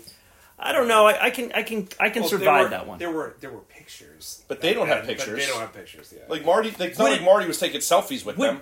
This plays into one of mine too. I don't even wrote this one down. So Marty, and she makes the comment, "Oh, I love that name." Would she name her firstborn Marty after that? And also... Well, the firstborn's name is George, right? Would she not remember that... Oh, the first one. It's the first one, George. Yeah, George Jr. Okay, so the second one. Okay, all right. I like that answer. And also, Calvin Klein's, a big fashion designer. Like, that's an odd... Could write that off as a coincidence. Yeah, could be coincidence. Also, could be his dad. Okay. That could be a million different things. I'm going to start, because I've teased this before. And this isn't necessarily a nitpick as much as it's a... character-defining trait for Marty here. He's not a good musician. And we never get to see him become a good musician. They blame him on his injury and this and that. No self-respecting musician would ever turn all the dials up to 10 on an amp. That's right. Just would never happen. It would never, ever, ever happen. No real musician. Right, I'm not a musician, so I don't know. Would blow out any amp you would ever use, especially not some gigantic nuclear thing. Like, that just wouldn't happen. Yeah. Now, the answer could be is that he's a shitty musician. And clearly, I mean, Huey Lewis himself says it's just too damn loud. Right. Like, you don't understand. Yeah. But, like, come on. No, like you'd have to like a 4-year-old. I think like his he can't control his anger. He can't control. He just wants to jack everything up to like 11. I mean, if I was learning how to play guitar, I would put it up as the highest because that's what I think you're supposed to do. But I gotta say, he can clearly solo. He should have figured out by now that you would never. You would just never. He can play well enough to know better than to do that. Yeah, it just wouldn't happen. I know nothing about music, so I can't dispute that. But I'm going to learn about music to dispute it. Okay, ready? Okay, Joey, got another one. The DeLorean takes off, 88 miles an hour. Bang, goes to the future. The tires create a giant line of fire. All the rubber tires. Boom. Wouldn't the tires melt?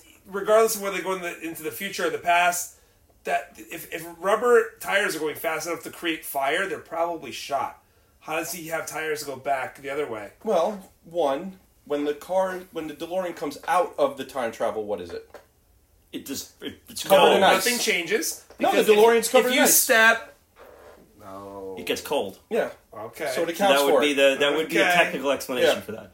I think the tires are pretty damaged, but okay. But I also think the scientist who's building a DeLorean time machine put some, put some coverage on it to take care of it. All right. And I'm going to couple on. I got one of mine. I'm going to move up a little bit to couple on to that. And Joey, let's calm down. Let's not be mean spirited here. Let's do this in good spirit. We don't need to get angry. If the listeners could see Joey, he's very tense. Nice. He's all. We love this movie. We're not degrading the movie. We're just asking some questions. Yeah. Okay. Let's talk about the car and this. There are some low impact car crashes in this movie. I mean. Yeah. Crashing into the barn, going that fast. Crashing into the movie theater, going that fast. Like, Marty is probably a scrambled egg at that point. Let's be completely honest here. He's going at 88 miles per hour. He doesn't have Doc Brown with the remote control hitting the brakes with Einstein in the car. I mean, he's going to crash. Especially a DeLorean, which they established in the third movie would be crushed by stronger cars. Yeah. Not to mention it was designed by a drug kingpin, and it has a whole storyline in and of itself. Wait, is that where he got his money? No, it's where you should watch. There's a great documentary about recently on Netflix about the DeLorean. Oh, really? I know like a little bit about it. I know that's really funny. It's a crazy story. Yeah. The movie theater one is the problem. Yeah, because the barn, barns are not made well. Scarecrow, slowed you down. Barn like that, I'm not worried about. The movie theater, that's a problem. It's a brick wall. You got infrastructure going on. That's right. Especially it's not a strong car. This is a major flaw in the design of this time machine. Like you have to go 90 miles per hour, and then when you land, you're going to still go 90 miles. I have no idea what's in your way. There. Yeah, right. Exactly. Yeah. Okay, Chris, what do you have next? This is my biggest one: the skateboarding. Okay, and do you have some expertise here? Unfortunately, you're the expert here, so I can't really. You can't review anything because you don't know anything. I was a pretty competitive skateboarder growing up. Spent a lot of time skateboarding. I know I was only 5 when this movie came out, but I do know how skateboarders dressed in 1985, and they did not look like fucking Marty McFly. They didn't have tight jeans on. They didn't have the fucking scuba thing, and that would be fine, except that. And a lot of kids had skateboards, but in order to be so good that you could what's called skitching. Skitching is when you grab onto the back of the car, and if you're good enough to skitch at high speeds with a skateboard, you do not look like fucking Marty McFly does at all. And that shit, you could die doing that. Yeah, like. Yeah. Also, when you grab onto a car, went to high school, died doing that. There you go. I've sketched myself, dude. When people catch you doing it, they get really pissed off. They don't just look at you and be like, there's a guy in the back. They stop and they scream at you, and you have to fucking skate away. Especially if they're wearing a Mountain Dew hat. I had no idea Mountain Dew was around in the 80s. I looked at them like, oh wow, that feels like a very 90s thing. There's more. Okay, now you're back in time, and obviously skateboards are another thing. They have the soapbox scooters. There's clay wheels going on a piece of fucking wood, essentially, with I guess a kicktail, which didn't exist then, but whatever. Besides the point, dude, that kid. Marty McFly would have been dead 27 times within that fucking scene alone. Like, there's just no humanly possible way. I love the movie. Yeah, but I can't argue with any of that. But none of that is remotely fucking possible. It just isn't possible. Yeah. But... okay, I just don't even know. So I have a lot of questions that I don't even just. But it's all skateboard stuff. The sparking and the clay wheel. There's fucking no way. He would have hit a pebble and been down in 2 seconds. Yeah, a child's made little go kart like that. Right. He's not gonna happen. These clay wheels just wouldn't hold up any speed, right? Well, or you could hit a piece of lint and you would go flying. Because the clay wheels don't have any give. And those roads aren't going to be masterfully paved. Exactly. Oh, it's a mess. Yeah, it's just. All right, that's a good one, and you're an expert, so... Yeah. Okay, so is that all you have? I have a few. Oh, you have more. Okay, all right, so I'm up next. On that, I'm out. I'm not gonna go crazy with the bullets. Marty dodges a shit ton of bullets. That's movies. Movies happen in the Western, but we're talking about the shotgun blasts and machine guns. I mean, they only hit Doc in the chest. Well, also, Doc Brown takes bullets when he really doesn't have to. He just jump out of the way, like... Right. Yeah. I mean, well... And only gets him in the chest? You know that it only gets him in the... He knows it only gets him in the chest, though, presumably in the letter. Right. We don't see what's written in the letter, so maybe it's best to not move, you know, and they know you don't get you in the face. That's right. So we can do that. I have a couple of... I'm going to go back to the car, though. Like, you want to go back to the time of Christ? We'll go back to the time of Christ. It's like, yeah, but you'll be at the time of Christ in Southern California. Like, but you can't like go to Israel right now. Right. It's like that's not really a nitpick, but it's just kind of like, oh, you're like, right. Yeah, like how are we getting to Christ? Like, we're in Southern California. It's not a time and space machine. Right. It's a time machine. Yeah, right. I mean, later he'll go into the 2015s and learn how to make it fly. So I'm not gonna go with that. But I do want to throw this one out here before I have two major ones but this is just one. So Brother and Sister's life has been benefited. Dude's wearing a suit to go to school. He's making some money. Sister's doing well. Dad's doing well. Why are they still living at home? And why are they still in the same house? Like they didn't upgrade the house, or didn't move to they didn't build like a mansion. Or it seemed like they live in a nice suburban area. Like maybe that. Yeah, they're in a nicer version of the house they were in. Why does the brother still live at home? That's fair. Shouldn't he be out? I mean, I'm not saying it doesn't happen. I mean, it's I know plenty of people. I mean, but just a question. Just asking questions here. That's it. Living nice at home with your dad buying you a nice truck? I do have one more. So I just want to throw another... Just this isn't necessarily nitpick, but I just have, again, questions I'm asking. So the letter that he ripped up. Like, so he went... in the rain, I thought the same thing. It picked up the pieces of the paper. Wind, and the rain, the storm. They got them all together. Got 1950s Scotch tape, and pieced it together to the point where he's carried it with him for 30 years, and he can hold it above and the letter. I mean that. I thought the same thing. How did that get pieced together there? I've always wondered. That's one from a little kid. I'm just saying, me too. Just a doctor with a lot of time. Yeah. I don't know. I don't know if there's an answer. I guess. Listen, if your life may or may not depend on it, maybe you take it a little more seriously. He ripped it up into a lot of pieces. Yeah. Right. But they did a good job when it's taped together, looking like it's been ripped into. Can I do my last one? Yeah. I have two more of my big ones, but you do your last one. This is not a big one, and honestly, it's probably unanswerable. But Lorraine, the mom, pretty hot commodity, right? Yeah. Crispin Glover's character, the dad, is. Maybe one of the most unfuckable characters I've ever seen. Well, no, he's not personality-wise. He's a good-looking guy. Yeah. He's good-looking, but he's a fucking mess, like as a person. Are they really getting together? Like, especially after he behaves the way he behaves, he does the whole speech at the diner about density. You're my density. Like, I'd be like, any girl I've ever met would be like, this guy's a fucking idiot. Like, I'll take this one if you don't mind, Joe. She clearly has some significant personality disorders. Like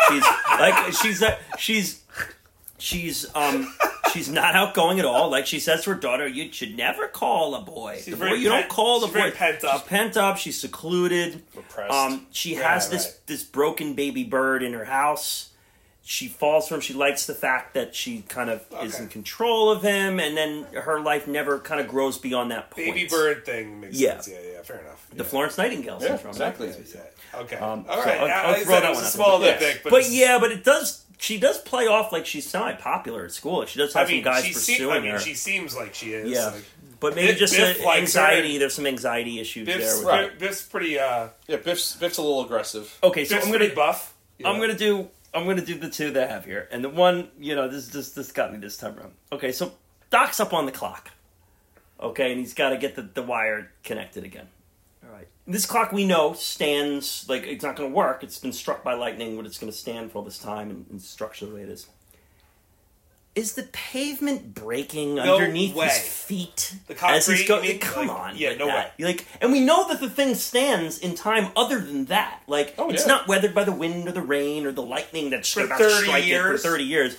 As he steps across the thing and... He's on styrofoam. He's just walking. He's probably a 160-pound man, maybe. It's a scrawny old man. Just him stepping on the stone. I thought the same exact thing. No. I've stepped through concrete before. And it's broken? Yeah, it's on my back step of my apartment when I was living there. The concrete was 10 years old. I stepped. And it cracked. And I know the listeners can't see, but Joey's actually 5,000 pounds. It's untrue. That's a little bit, there's enough drama in that scene. Was that necessary? No. Yeah, but it's building tension. Yeah, building tension. It's sketchy enough. You don't need the concrete ledge to fucking break. We do find it's built in the 1800s, right. So is old. It's old. So it's old. So there's some tension building. Here's the biggest one. Yeah, and this is I think is a legitimate electrocuted. Doc Brown being electrocuted. Yeah, that's not it. But dead, he probably would be. But you can. Yeah, and it does maybe he let go. It does look like he might have let go of the lesbian. So I'm not going crazy. Okay, this is a big one. I think it's a major pothole here. So the picture. Okay. Yeah. Granted, this is strictly science fiction. Why is the oldest disappearing first? Should be the youngest. Wouldn't the youngest disappear first? Why would the youngest still be intact while the oldest is no longer there? So I've thought about this before because I agree with you, good. And because that's the one. So I actually do have one nitpick, and this used to be my other one. Okay. But the way I've thought about it is, if they never get together, it would start at the first, because then he would never be. So then, kind of as the time goes on, it would go less and less. Maybe as time went on, maybe they met again.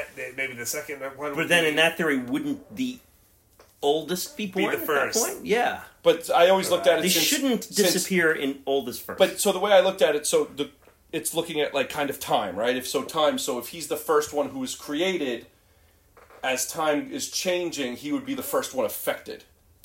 I don't think we should be talking about this. I think this is dangerous. We've gone into deep. Yeah, we're breaking. We're breaking. But the time space continuum. Yeah, this is not a good conversation. But the first one created would be the first one affected by the change, because I think it would be not like a wave where everything changes at once. It would be all right, now we're in 1956. But why would the third one be unaffected? The way I look at it, all right, so here we're in 1955. Marty's 17 in 1985, so he was born in 1968, so 12 years later. So say the brother... So time hasn't caught up to him yet. So, it's like the nothing in the Never-Ending Story. Right. It's on its way. It's coming for you, but it hasn't gotten to you yet. He's born in 1968. The brothers say born in 1964. 1964 would be affected before 1968. Okay, I like that. I actually really like that explanation. That is good. Cool. All right. Well, the one I think that's actually a nitpick is... let's hear yours. Yeah, you actually have one. Which I think is... I can't believe you guys did it. I was hoping... All right, if the lightning's going to strike at 10:03, whatever time... 10:03 is 60 seconds. Ooh. Wait, what? Yeah. 10:03 is 60 seconds. So you could be 10:03 in 1 second or 10:03 in 59 seconds. There's no way of telling which second it would strike. There's no a lightning strike happens in a second. And it has to travel all the way down. And that hook has to get it at the exact same time. Yeah, fair enough. Yeah, true.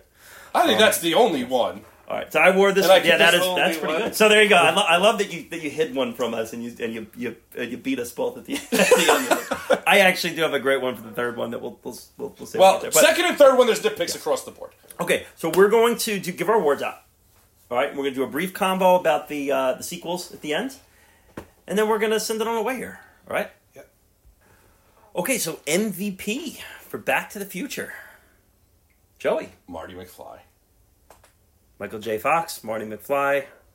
I'm going to go as far to say that, I'd love to do the chalk Hollywood answer too and say the Bobs, the Zemeckis and Gale for doing it, but I think the recast alone is evidence that Marty McFly that role needed the right person for it, and Michael J. Fox was it, and it turned the movie into the legacy that it is today. So I go Michael J. Fox, MVP for me. I'm going out of the box here. I think Huey Lewis is the fucking MVP of this movie. Seriously, though, think about the connection you have with those songs, and yeah, you hear the songs, you immediately go to this movie. I honestly think it's not the same movie without those songs. Like, yeah, wow, cool. And that vibe, that particular vibe. I think he's the most important part. To capture a #1 Billboard song of of that time, and it's just through the whole movie. I mean, the songs are through the entire movie. Yeah, it's a major part of the movie. That, they captured Little Lightning at the right second in that one too. I don't think it's the same without him. Interesting. Stuff. Wow, cool. LVP, a little tricky. Joey, are you abstaining? There's no LVP this one. There's no LVP for this movie. He's waving off the LVP. There's always got to be a lease though, and I'll go. Okay. I mean, the Libyan terrorists. No, yeah. I mean, come on, listen. Okay, the guy stole your plutonium. That's not great. You let a crazy old man steal your plutonium. You're like a terrorist unit. That's not good to begin with. But it happens, I guess. You know, gets snuck onto your property, whatever it is. You send two guys with a shoddy machine gun and a Scooby-Doo van that can't start on time. And we can't take out a teenager in a life vest and an old crazy man, but like twice. You have two chances to do it. You can't do it. Yeah, I did Living Terrace here. Just they're the LVPs in this mix. Yeah, makes sense. Yeah, I mean that's the right answer. Yeah. Chris, I actually have the right answer, and it's Doc Brown's mind reading device. Does not work. Fucking thing doesn't work. Do you know what this means? It means this thing doesn't work. Doesn't do anything. It was a tough idea for him. Yeah, I mean, like psychics have a better chance than this thing does. You gotta break a couple eggs to make an omelet. What can you say? And you look like an asshole on top of it. Like, well, he even says when he sees the time machine in the flood, he's like, "I finally made something that works." Exactly. Yeah, even his coffee pot doesn't work. There's no. You had to put the wasted coffee pot. Wasted my family's entire family fortune. I will say in the 80s, they were very obsessed with robots in the 80s. What is this? Like, I feel like in the 80s and the early 90s, they thought that, like, robots were the future. Like, what? Does anyone give a shit about robots in 2020? I think they do, dude. There's AI, there's fucking all sorts of crazy shit going on. Yeah, but they ain't making fucking coffee and dog machines for us. Like, I mean... They're not doing every... Yeah, well, Gremlins did the same thing, right? Like, so did Honey, I Shrunk the Kids. The dad invents... things that do every day-to-day thing that we need. Like Bicentennial Man. Like, we don't have butler robots. Right. Like, come on. Oh, that's But coming. It's like Rube Goldberg machine inventions. It's wild. Coming. It's close. Oh, my goodness. Participation award. Joe. I put Bob Gale here. Yeah, okay. Yep. Wrote it and kind of He tells the story about... they were trying to write a movie, him and Zemeckis, and he went home to kind of it was with his parents, and saw his dad's yearbook, found his dad was like the president of the school, the same school he went to, and how much he hated the president of his class. It was like, wow, would I not have been friends with my dad? And so I think going from there to what we got, where at one point, instead of a DeLorean, it was a time-traveling refrigerator. So I think they just made a lot of really great choices along the way. Right, it was a refrigerator, not a DeLorean. Yeah, right? So...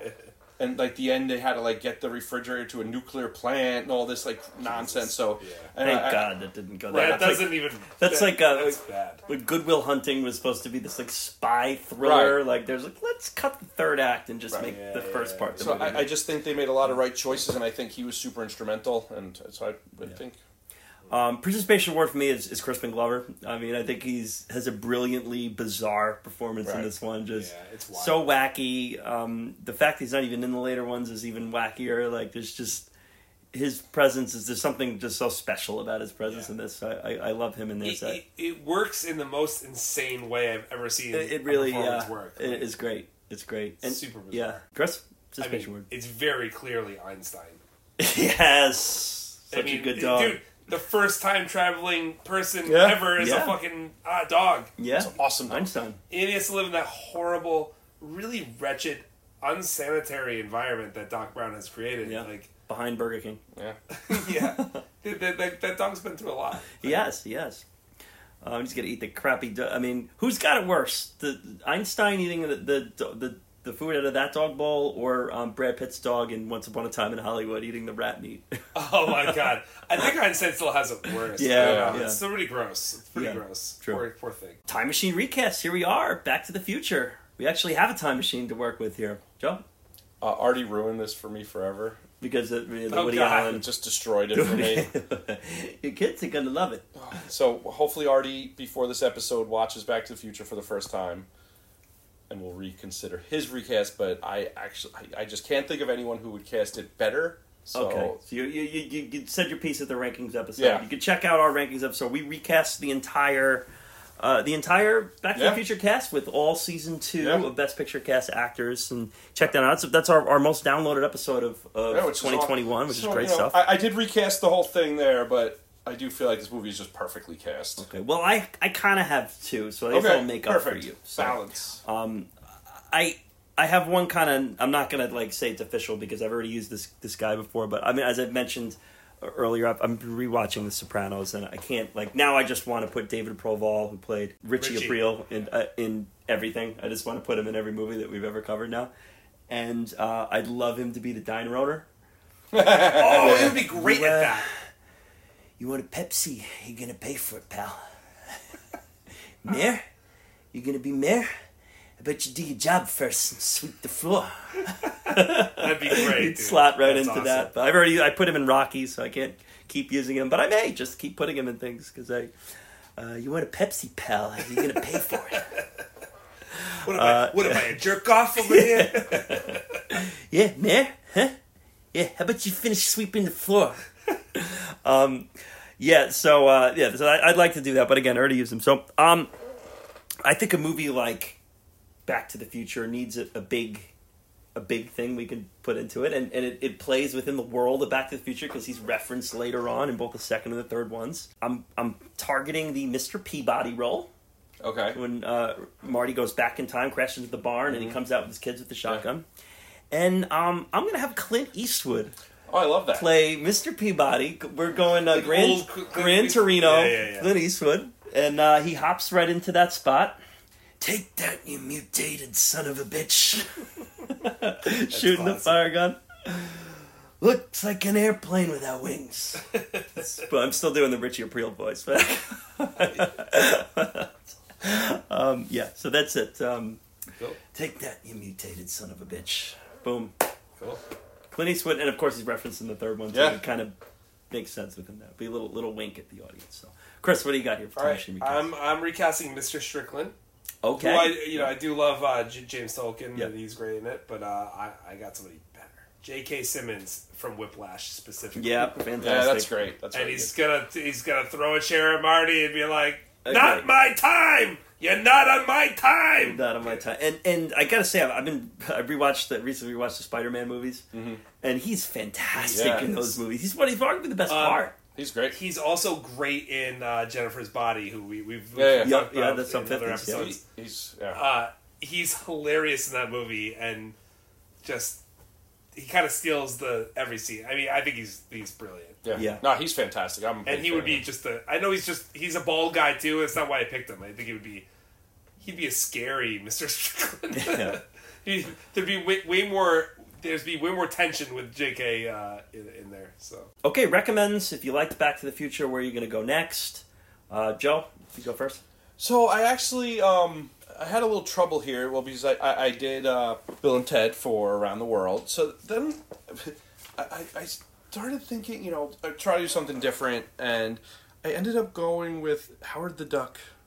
Oh my God! Ew. Leah Thompson movie, an original MCU movie, just a ridiculously absurd movie. Basically ruined George Lucas, right? Was that George Lucas it ruined? Oh yeah, it's no bueno, but it's like a funny thing. So another one that disturbed me as a child. That was on a lot in the wrong way. I hated that movie. That is not for kids. Howard the Duck. Let's do it. I love it. So for me, and with these big ones, I like to pick another big one with it. So I feel like if you're going to recommend a movie that you really love or something you want to do, and people often call this movie Back to the Future the best time-traveling movie of all time, and it's certainly a fine candidate for that. I do not agree that it's the best time-traveling movie of all time. My recommendation is what I consider the best time-traveling movie of all time, and that is James Cameron's The Terminator. I am a Terminator 1 guy. I've always been a Terminator 1 guy. I love T2. Terminator 1 is the better movie for me. It was just a true vision from a young and budding director. And while Back to the Future talks about the consequences of time travel in a fun way and what time travel can do to change life, Terminator is using time travel to try to fix the doom of the future to come and, and how the future can work to go back in the past and stop the wars and the apocalypse to come. And it's a mind fuck of a movie. If you really like, you can sit on the couch and try to get your head around Terminator and ruin your day. Yeah. And it asks just enough questions to not give you any answers. And while Back to the Future may be more like concise and sound and be fun enough where you're not gonna really like point your finger and say you fucked up here, you fucked up. I just think Terminator is it puts all the stakes in the right place and just creates the ultimate time war movie, and I just love it. It scared the shit out of multiple generations, at this point. Multiple decades of people are like, is this going to happen? I still think this is going to happen. Kieran, I don't know if you're well-versed enough in what's happening with robotics to know that this shit is really coming. It's happening, dude. It's coming. Faster than you fucking think. It's scary. We're fucked. It's a problem. So Chris is still scared about this. Absolutely. Yeah. Between that and The Matrix, I still think we're in The Matrix somehow. I love it. Not good. That's great.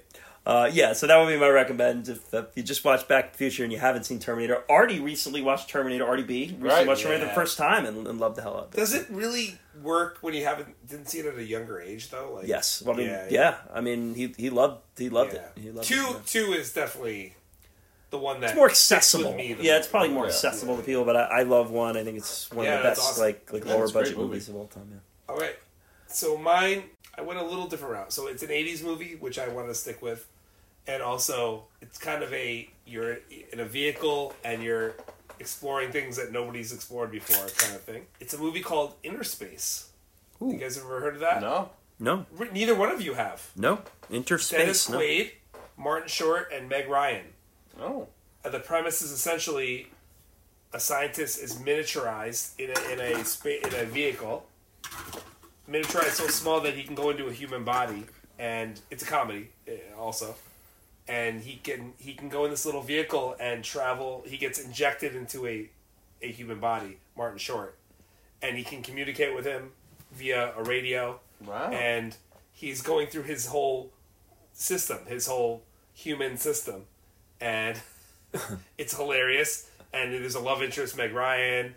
It's a very funny thing. He can manipulate parts of his body, and there's people. It's kind of a fun.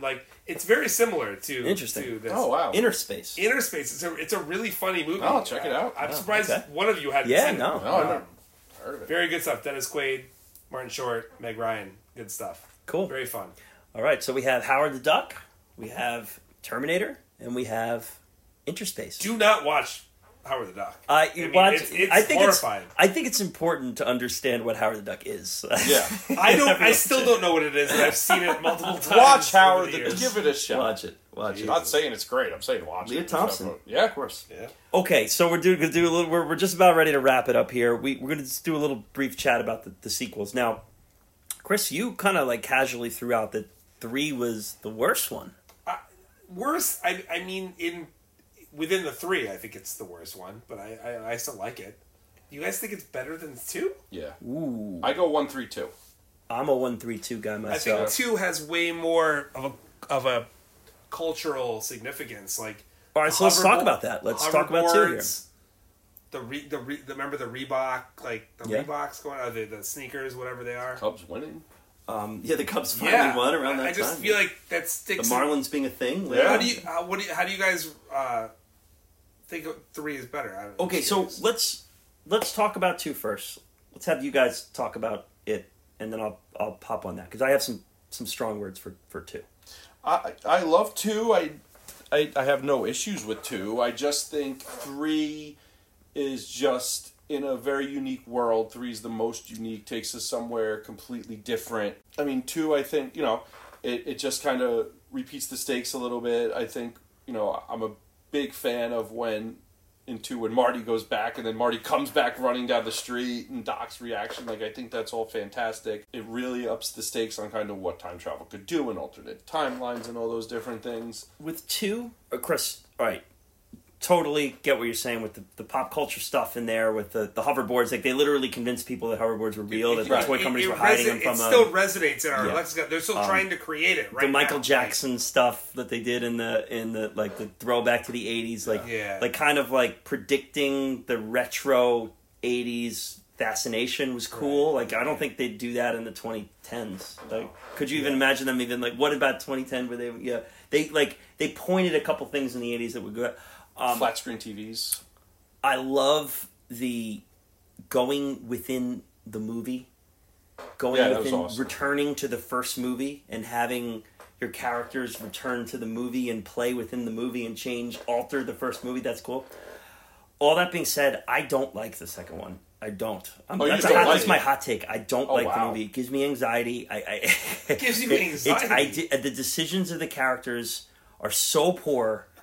I don't like watching it, and I hadn't seen it in so many years, and I rewatched it for this, and I just was like, God, I know why I haven't rewatched this movie. I don't like this movie. Like, it I think that Doc Brown is so out of character to what he is. He's in the first one, he's all about, you know, you don't go to a different time and place and do this.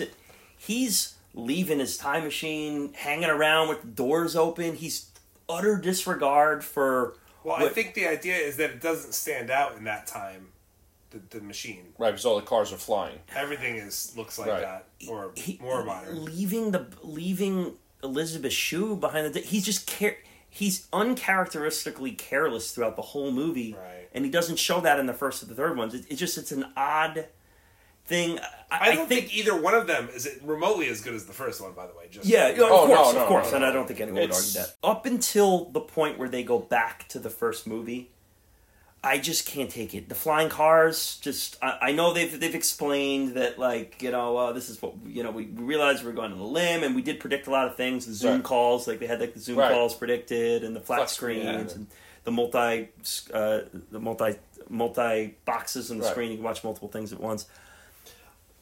And you could argue that which came, did Zoom become because of that, or did they just predict it? Like, maybe Zoom saw that. I think a lot of things are invented because they see them on movies or they see it. Yeah, you know. And you can probably figure out, you know, we're going in a certain direction. Right, yeah, but, you know, I mean, they probably tried that with flying cars. We don't need that. That's a mess. No one needs that. That's a nightmare. Cars up in the air when you look up at the sky. Jeez. It's a me thing. I'm not saying it's the worst or it's a bad movie. It just doesn't work. It's just a weird. It's weirdly dark. Like the whole the betting and changing the future and go. I do like the fact though that old. Oh, Biff, I love that the almanac thing. I think that's the only part that I don't. And I think the reason for me because 1 and 3 there's nothing where I'm like I don't feel like watching this. I'll watch all these movies a million times, but whenever it gets to the point of going into, like, Biff Towers, I'm like, I can come back in 15 minutes. Yeah, that's not great. That's not great. Like, that just doesn't... I don't like that. That doesn't work for me. It's also a little bit pre-apocalyptic. Like, they're showing the post-apocalyptic time. But it's not post. It's, like, right before, but, like, things look desolate and, like, run down and, like, things are going wrong. That's kind of depressing. Yeah, right. So that's it just doesn't... The principal is, like, holding up in his house with the machine gun, and they close the school. It's like because the Purge. Because one person, like... There's a lot. It's just a little much. It's very purgy going on. Yeah. Like, you're going to get murdered in your house now. Like, so unfortunately, would that happen if one person got uncomfortably wealthy? Like, I don't... You know... Depends on the person. Yeah, I know. I'm sure there's a lot of people. That part of it takes me out of it. Things at the screen right now that I'm going to address. But, I don't know. The movie is it just gives me an uncomfortable, anxious feeling that I don't enjoy. I'm not saying it's bad. I just don't like the movie. Now, when they go back to the 50s. It's great. That's when the movie's cooking. Now we're into this again, and because that's smart and something that movies haven't done before. Right. So you're being inventive with that. Don't even get me started on the hoverboards, dude. Don't even get me started. We won't. They've tried it. They've been trying it ever since. Yeah. It doesn't work. They convinced people that it was real at the time. Like they literally like, oh, the toy companies don't want you to have it. I definitely remember thinking I wrote Toys R Us every day. I was ready for one, dude. That didn't happen. One really subtle, cool thing that doesn't. I think a couple scenes were cut that makes it even more subtle. Is that by Biff going back and giving the almanac to him, he kills his future self. What? So he leaves when he returns to the DeLorean with the DeLorean and drops the DeLorean back off. You can see him kind of cringing and stumbling off the screen. He disappears like Marty was starting to disappear in the first one because as Biff. Grew up to be so wealthy, he essentially died at an earlier age. Really? Yeah, I think Marty's mom kills him in the original script. Jesus. Yeah, and it's very dark. Because he killed George, and it's a whole big thing. But yeah, so old man Biff actually though he kills himself. Gets to live the higher life. So that part's really cool. Again, you wouldn't really know that unless you read about it, which is what we do here at Best Picture Cast. I want to get to the third one here. I love the third one. I've always loved the third one. I think it's just a great homage to Westerns, and I didn't realize this time around how many times they tease the third one within the second one. Like they show Mad Dog Biff, they're watching Fistful of Dollars, which is the Clint Eastwood movie where he puts the iron thing in his chest and kills the bullet. And I just think it's a fun, cool movie. I don't fully understand the hate that it gets. Does it get hate? I mean, is that... Yeah, I think that there's some people who don't like the third one. I think they think it's the weak one. But I first and the third ones are my jam. I love them. When I say it's the weakest one, like that doesn't mean I don't love it. I do. I love all three of them. I think they're awesome. But it's just, to me, it's the one that it strays the most away from how the first one felt. Mm-hmm. It's not necessarily the content, it's the feel of the movie changes to me. You know, there's the future, there's the past, and then now you're going back. I think it's what we said earlier with going back too far. It goes back to a place where I have no connection to. Yeah. So I just don't really care what's going on then. I do enjoy it, but when I was young and I saw that in the 80s, it went back to the 50s, I can still connect to that time in some way. And I can't connect to the 1800s in the same way, whatever it was. I guess the 1800s. Same way. 1877. Yeah. Just can't connect to it the same way for some reason, so I just don't care as much about the people and things involved. Yeah, I think the connection there for me would be through the Westerns and through that idea. And I guess the characters you're already familiar with, right?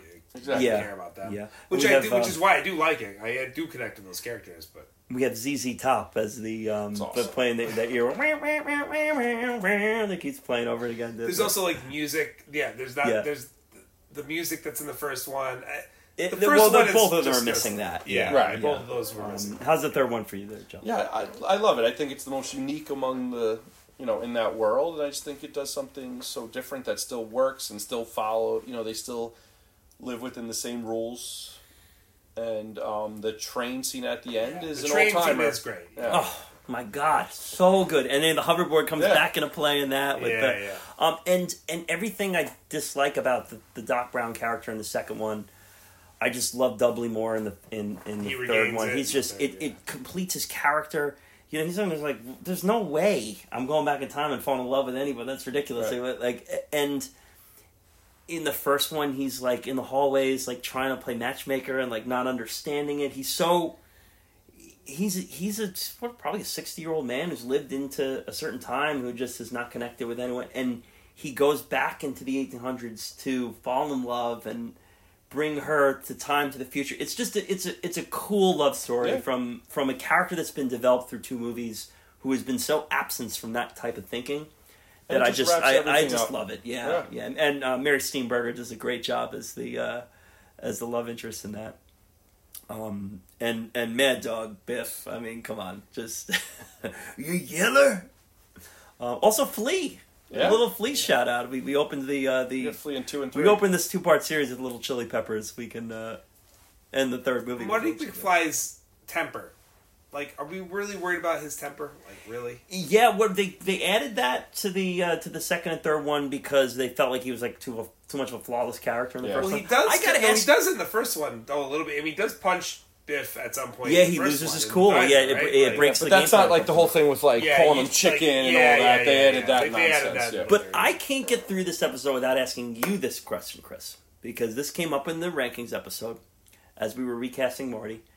You said that Johnny Depp couldn't be Marty because Marty's not cool. Marty, I'm watching around this time. It's like Marty's. Do you think he's like a total dork? I mean, you know, like you think Johnny Depp is too cool to play Marty McFly? I think he's too handsome and too cool. Yeah. Marty's got like a really hot girlfriend and is kind of like doing his thing. Like yeah. I don't. Oh, let me add that to the nitpicks. I mean. Oh, number 12. There it is. Oh, damn. Sorry. No, man. I love Michael J. Fox. He ain't cool, dude. Like, sorry. He just isn't. Like, wow. All right. And even, like it kind of goes to what I was saying with the skateboarding. Like, a real skateboarder in 1985 doesn't look like a fucking nerd like he does. Like, he looks, you know what he looks like? Christian Slater in Gleaming the Cube is what a 1980s skateboarder looks like. Not fucking... Marty McFly. Sorry. We have a double down, ladies and gentlemen. We have a double down. Sorry. I'm right on this. Yeah. Wow. Okay. Yeah, so anything else to say about the sequels? Guys, if they... no, I love them. I go 1, 3, 2, though, hard. How about that last scene with the cleaning up the car race? That's awesome. Flea's needles. Why was Flea and Anthony Kiedis in... major movies in the late 80s and early 90s. A lot of them. Like, they were in The Chase. Does that predate Chili Peppers? Yeah. No. It's during Chili Peppers. During Chili Peppers, and they're just so they're mixing out. They're just big personalities, and they're getting involved in stuff. So it's what this movie 3 right? Is it 3? It's 2 and 3. 2. They're both in both. No, Flea's in both. Wait, so yeah. So Flea is in 2 and 3. Yeah. Anthony Kiedis is in Point Break, and the drummer is in Anchorman, Step Brothers, and that's cool. Also, Flea and Anthony Kiedis are also in the movie The Chase with Charlie Sheen and Elizabeth Shue, I think. Wow, The Chase. I don't know that one. Oh, it's a good one. Is it? Yeah. And guess what band makes an appearance in that movie? NoFX. That's one of your favorite bands there, Chris. Yeah. Maybe we'll hear them when we do your top 10, which will be coming up at some point. The Chase will not be on that list. It's not a good movie. But but maybe perhaps NoFX may make an appearance. We'll see. So guys, we did this here. It was awesome. It was a run here. It's a 2-part, our summer blockbuster episode post Labor Day. You know, we made it. We made it through. It's a shame Brendan B couldn't be here with us. I'm sure he would have added quite a bit to this. But the three of us, I think we were the three who did the Shawshank episode. We did Sounds of the Lambs. Yep. Now we've done Back to the Future. Man, whenever we're together, we do great movies. And we will be back again for the Thanksgiving special this year. Yeah. We won't say exactly what it is yet. It's exciting. We'll say there's a major train scene in that one too. And it was mentioned in Around the World. Yes, and perhaps could be a... could be from a similar property as last Thanksgiving. So we'll tease it enough as that goes. But closing thoughts, guys. Chris. Had fun, guys. It was awesome. Love Back to the Future. It's one of my it raised me. The movies that raised us. That's Joey. Right. Yeah, I mean Back to the Future, I love it so much, and I mean just thinking about the influence it has today. You know, I'm a big fan of Rick and Morty, which has a clear influence. They even just cast Christopher Lloyd as live action Rick. So, you know, it's something that's still relevant and working today, and I think it's fantastic. Yeah, I mean, this was a lot of fun, guys. We didn't know quite how this was going to go. It was supposed to be last week, the storm. Right. But there is a line there about storms I sent to you, Joey. So yep. What do they know about predicting storms anyway, or whatever it is? But yeah, guys, I had fun with this, and always a blast. We'll be back back next time, either the top 10 list, or I think Titanic should be coming up soon. It should be a lot of fun. It was a blast, gentlemen, and, you know, I want you to excuse the model here. I didn't build it to scale paint it, but it's good. It's good. Thank you. We'll see you next time.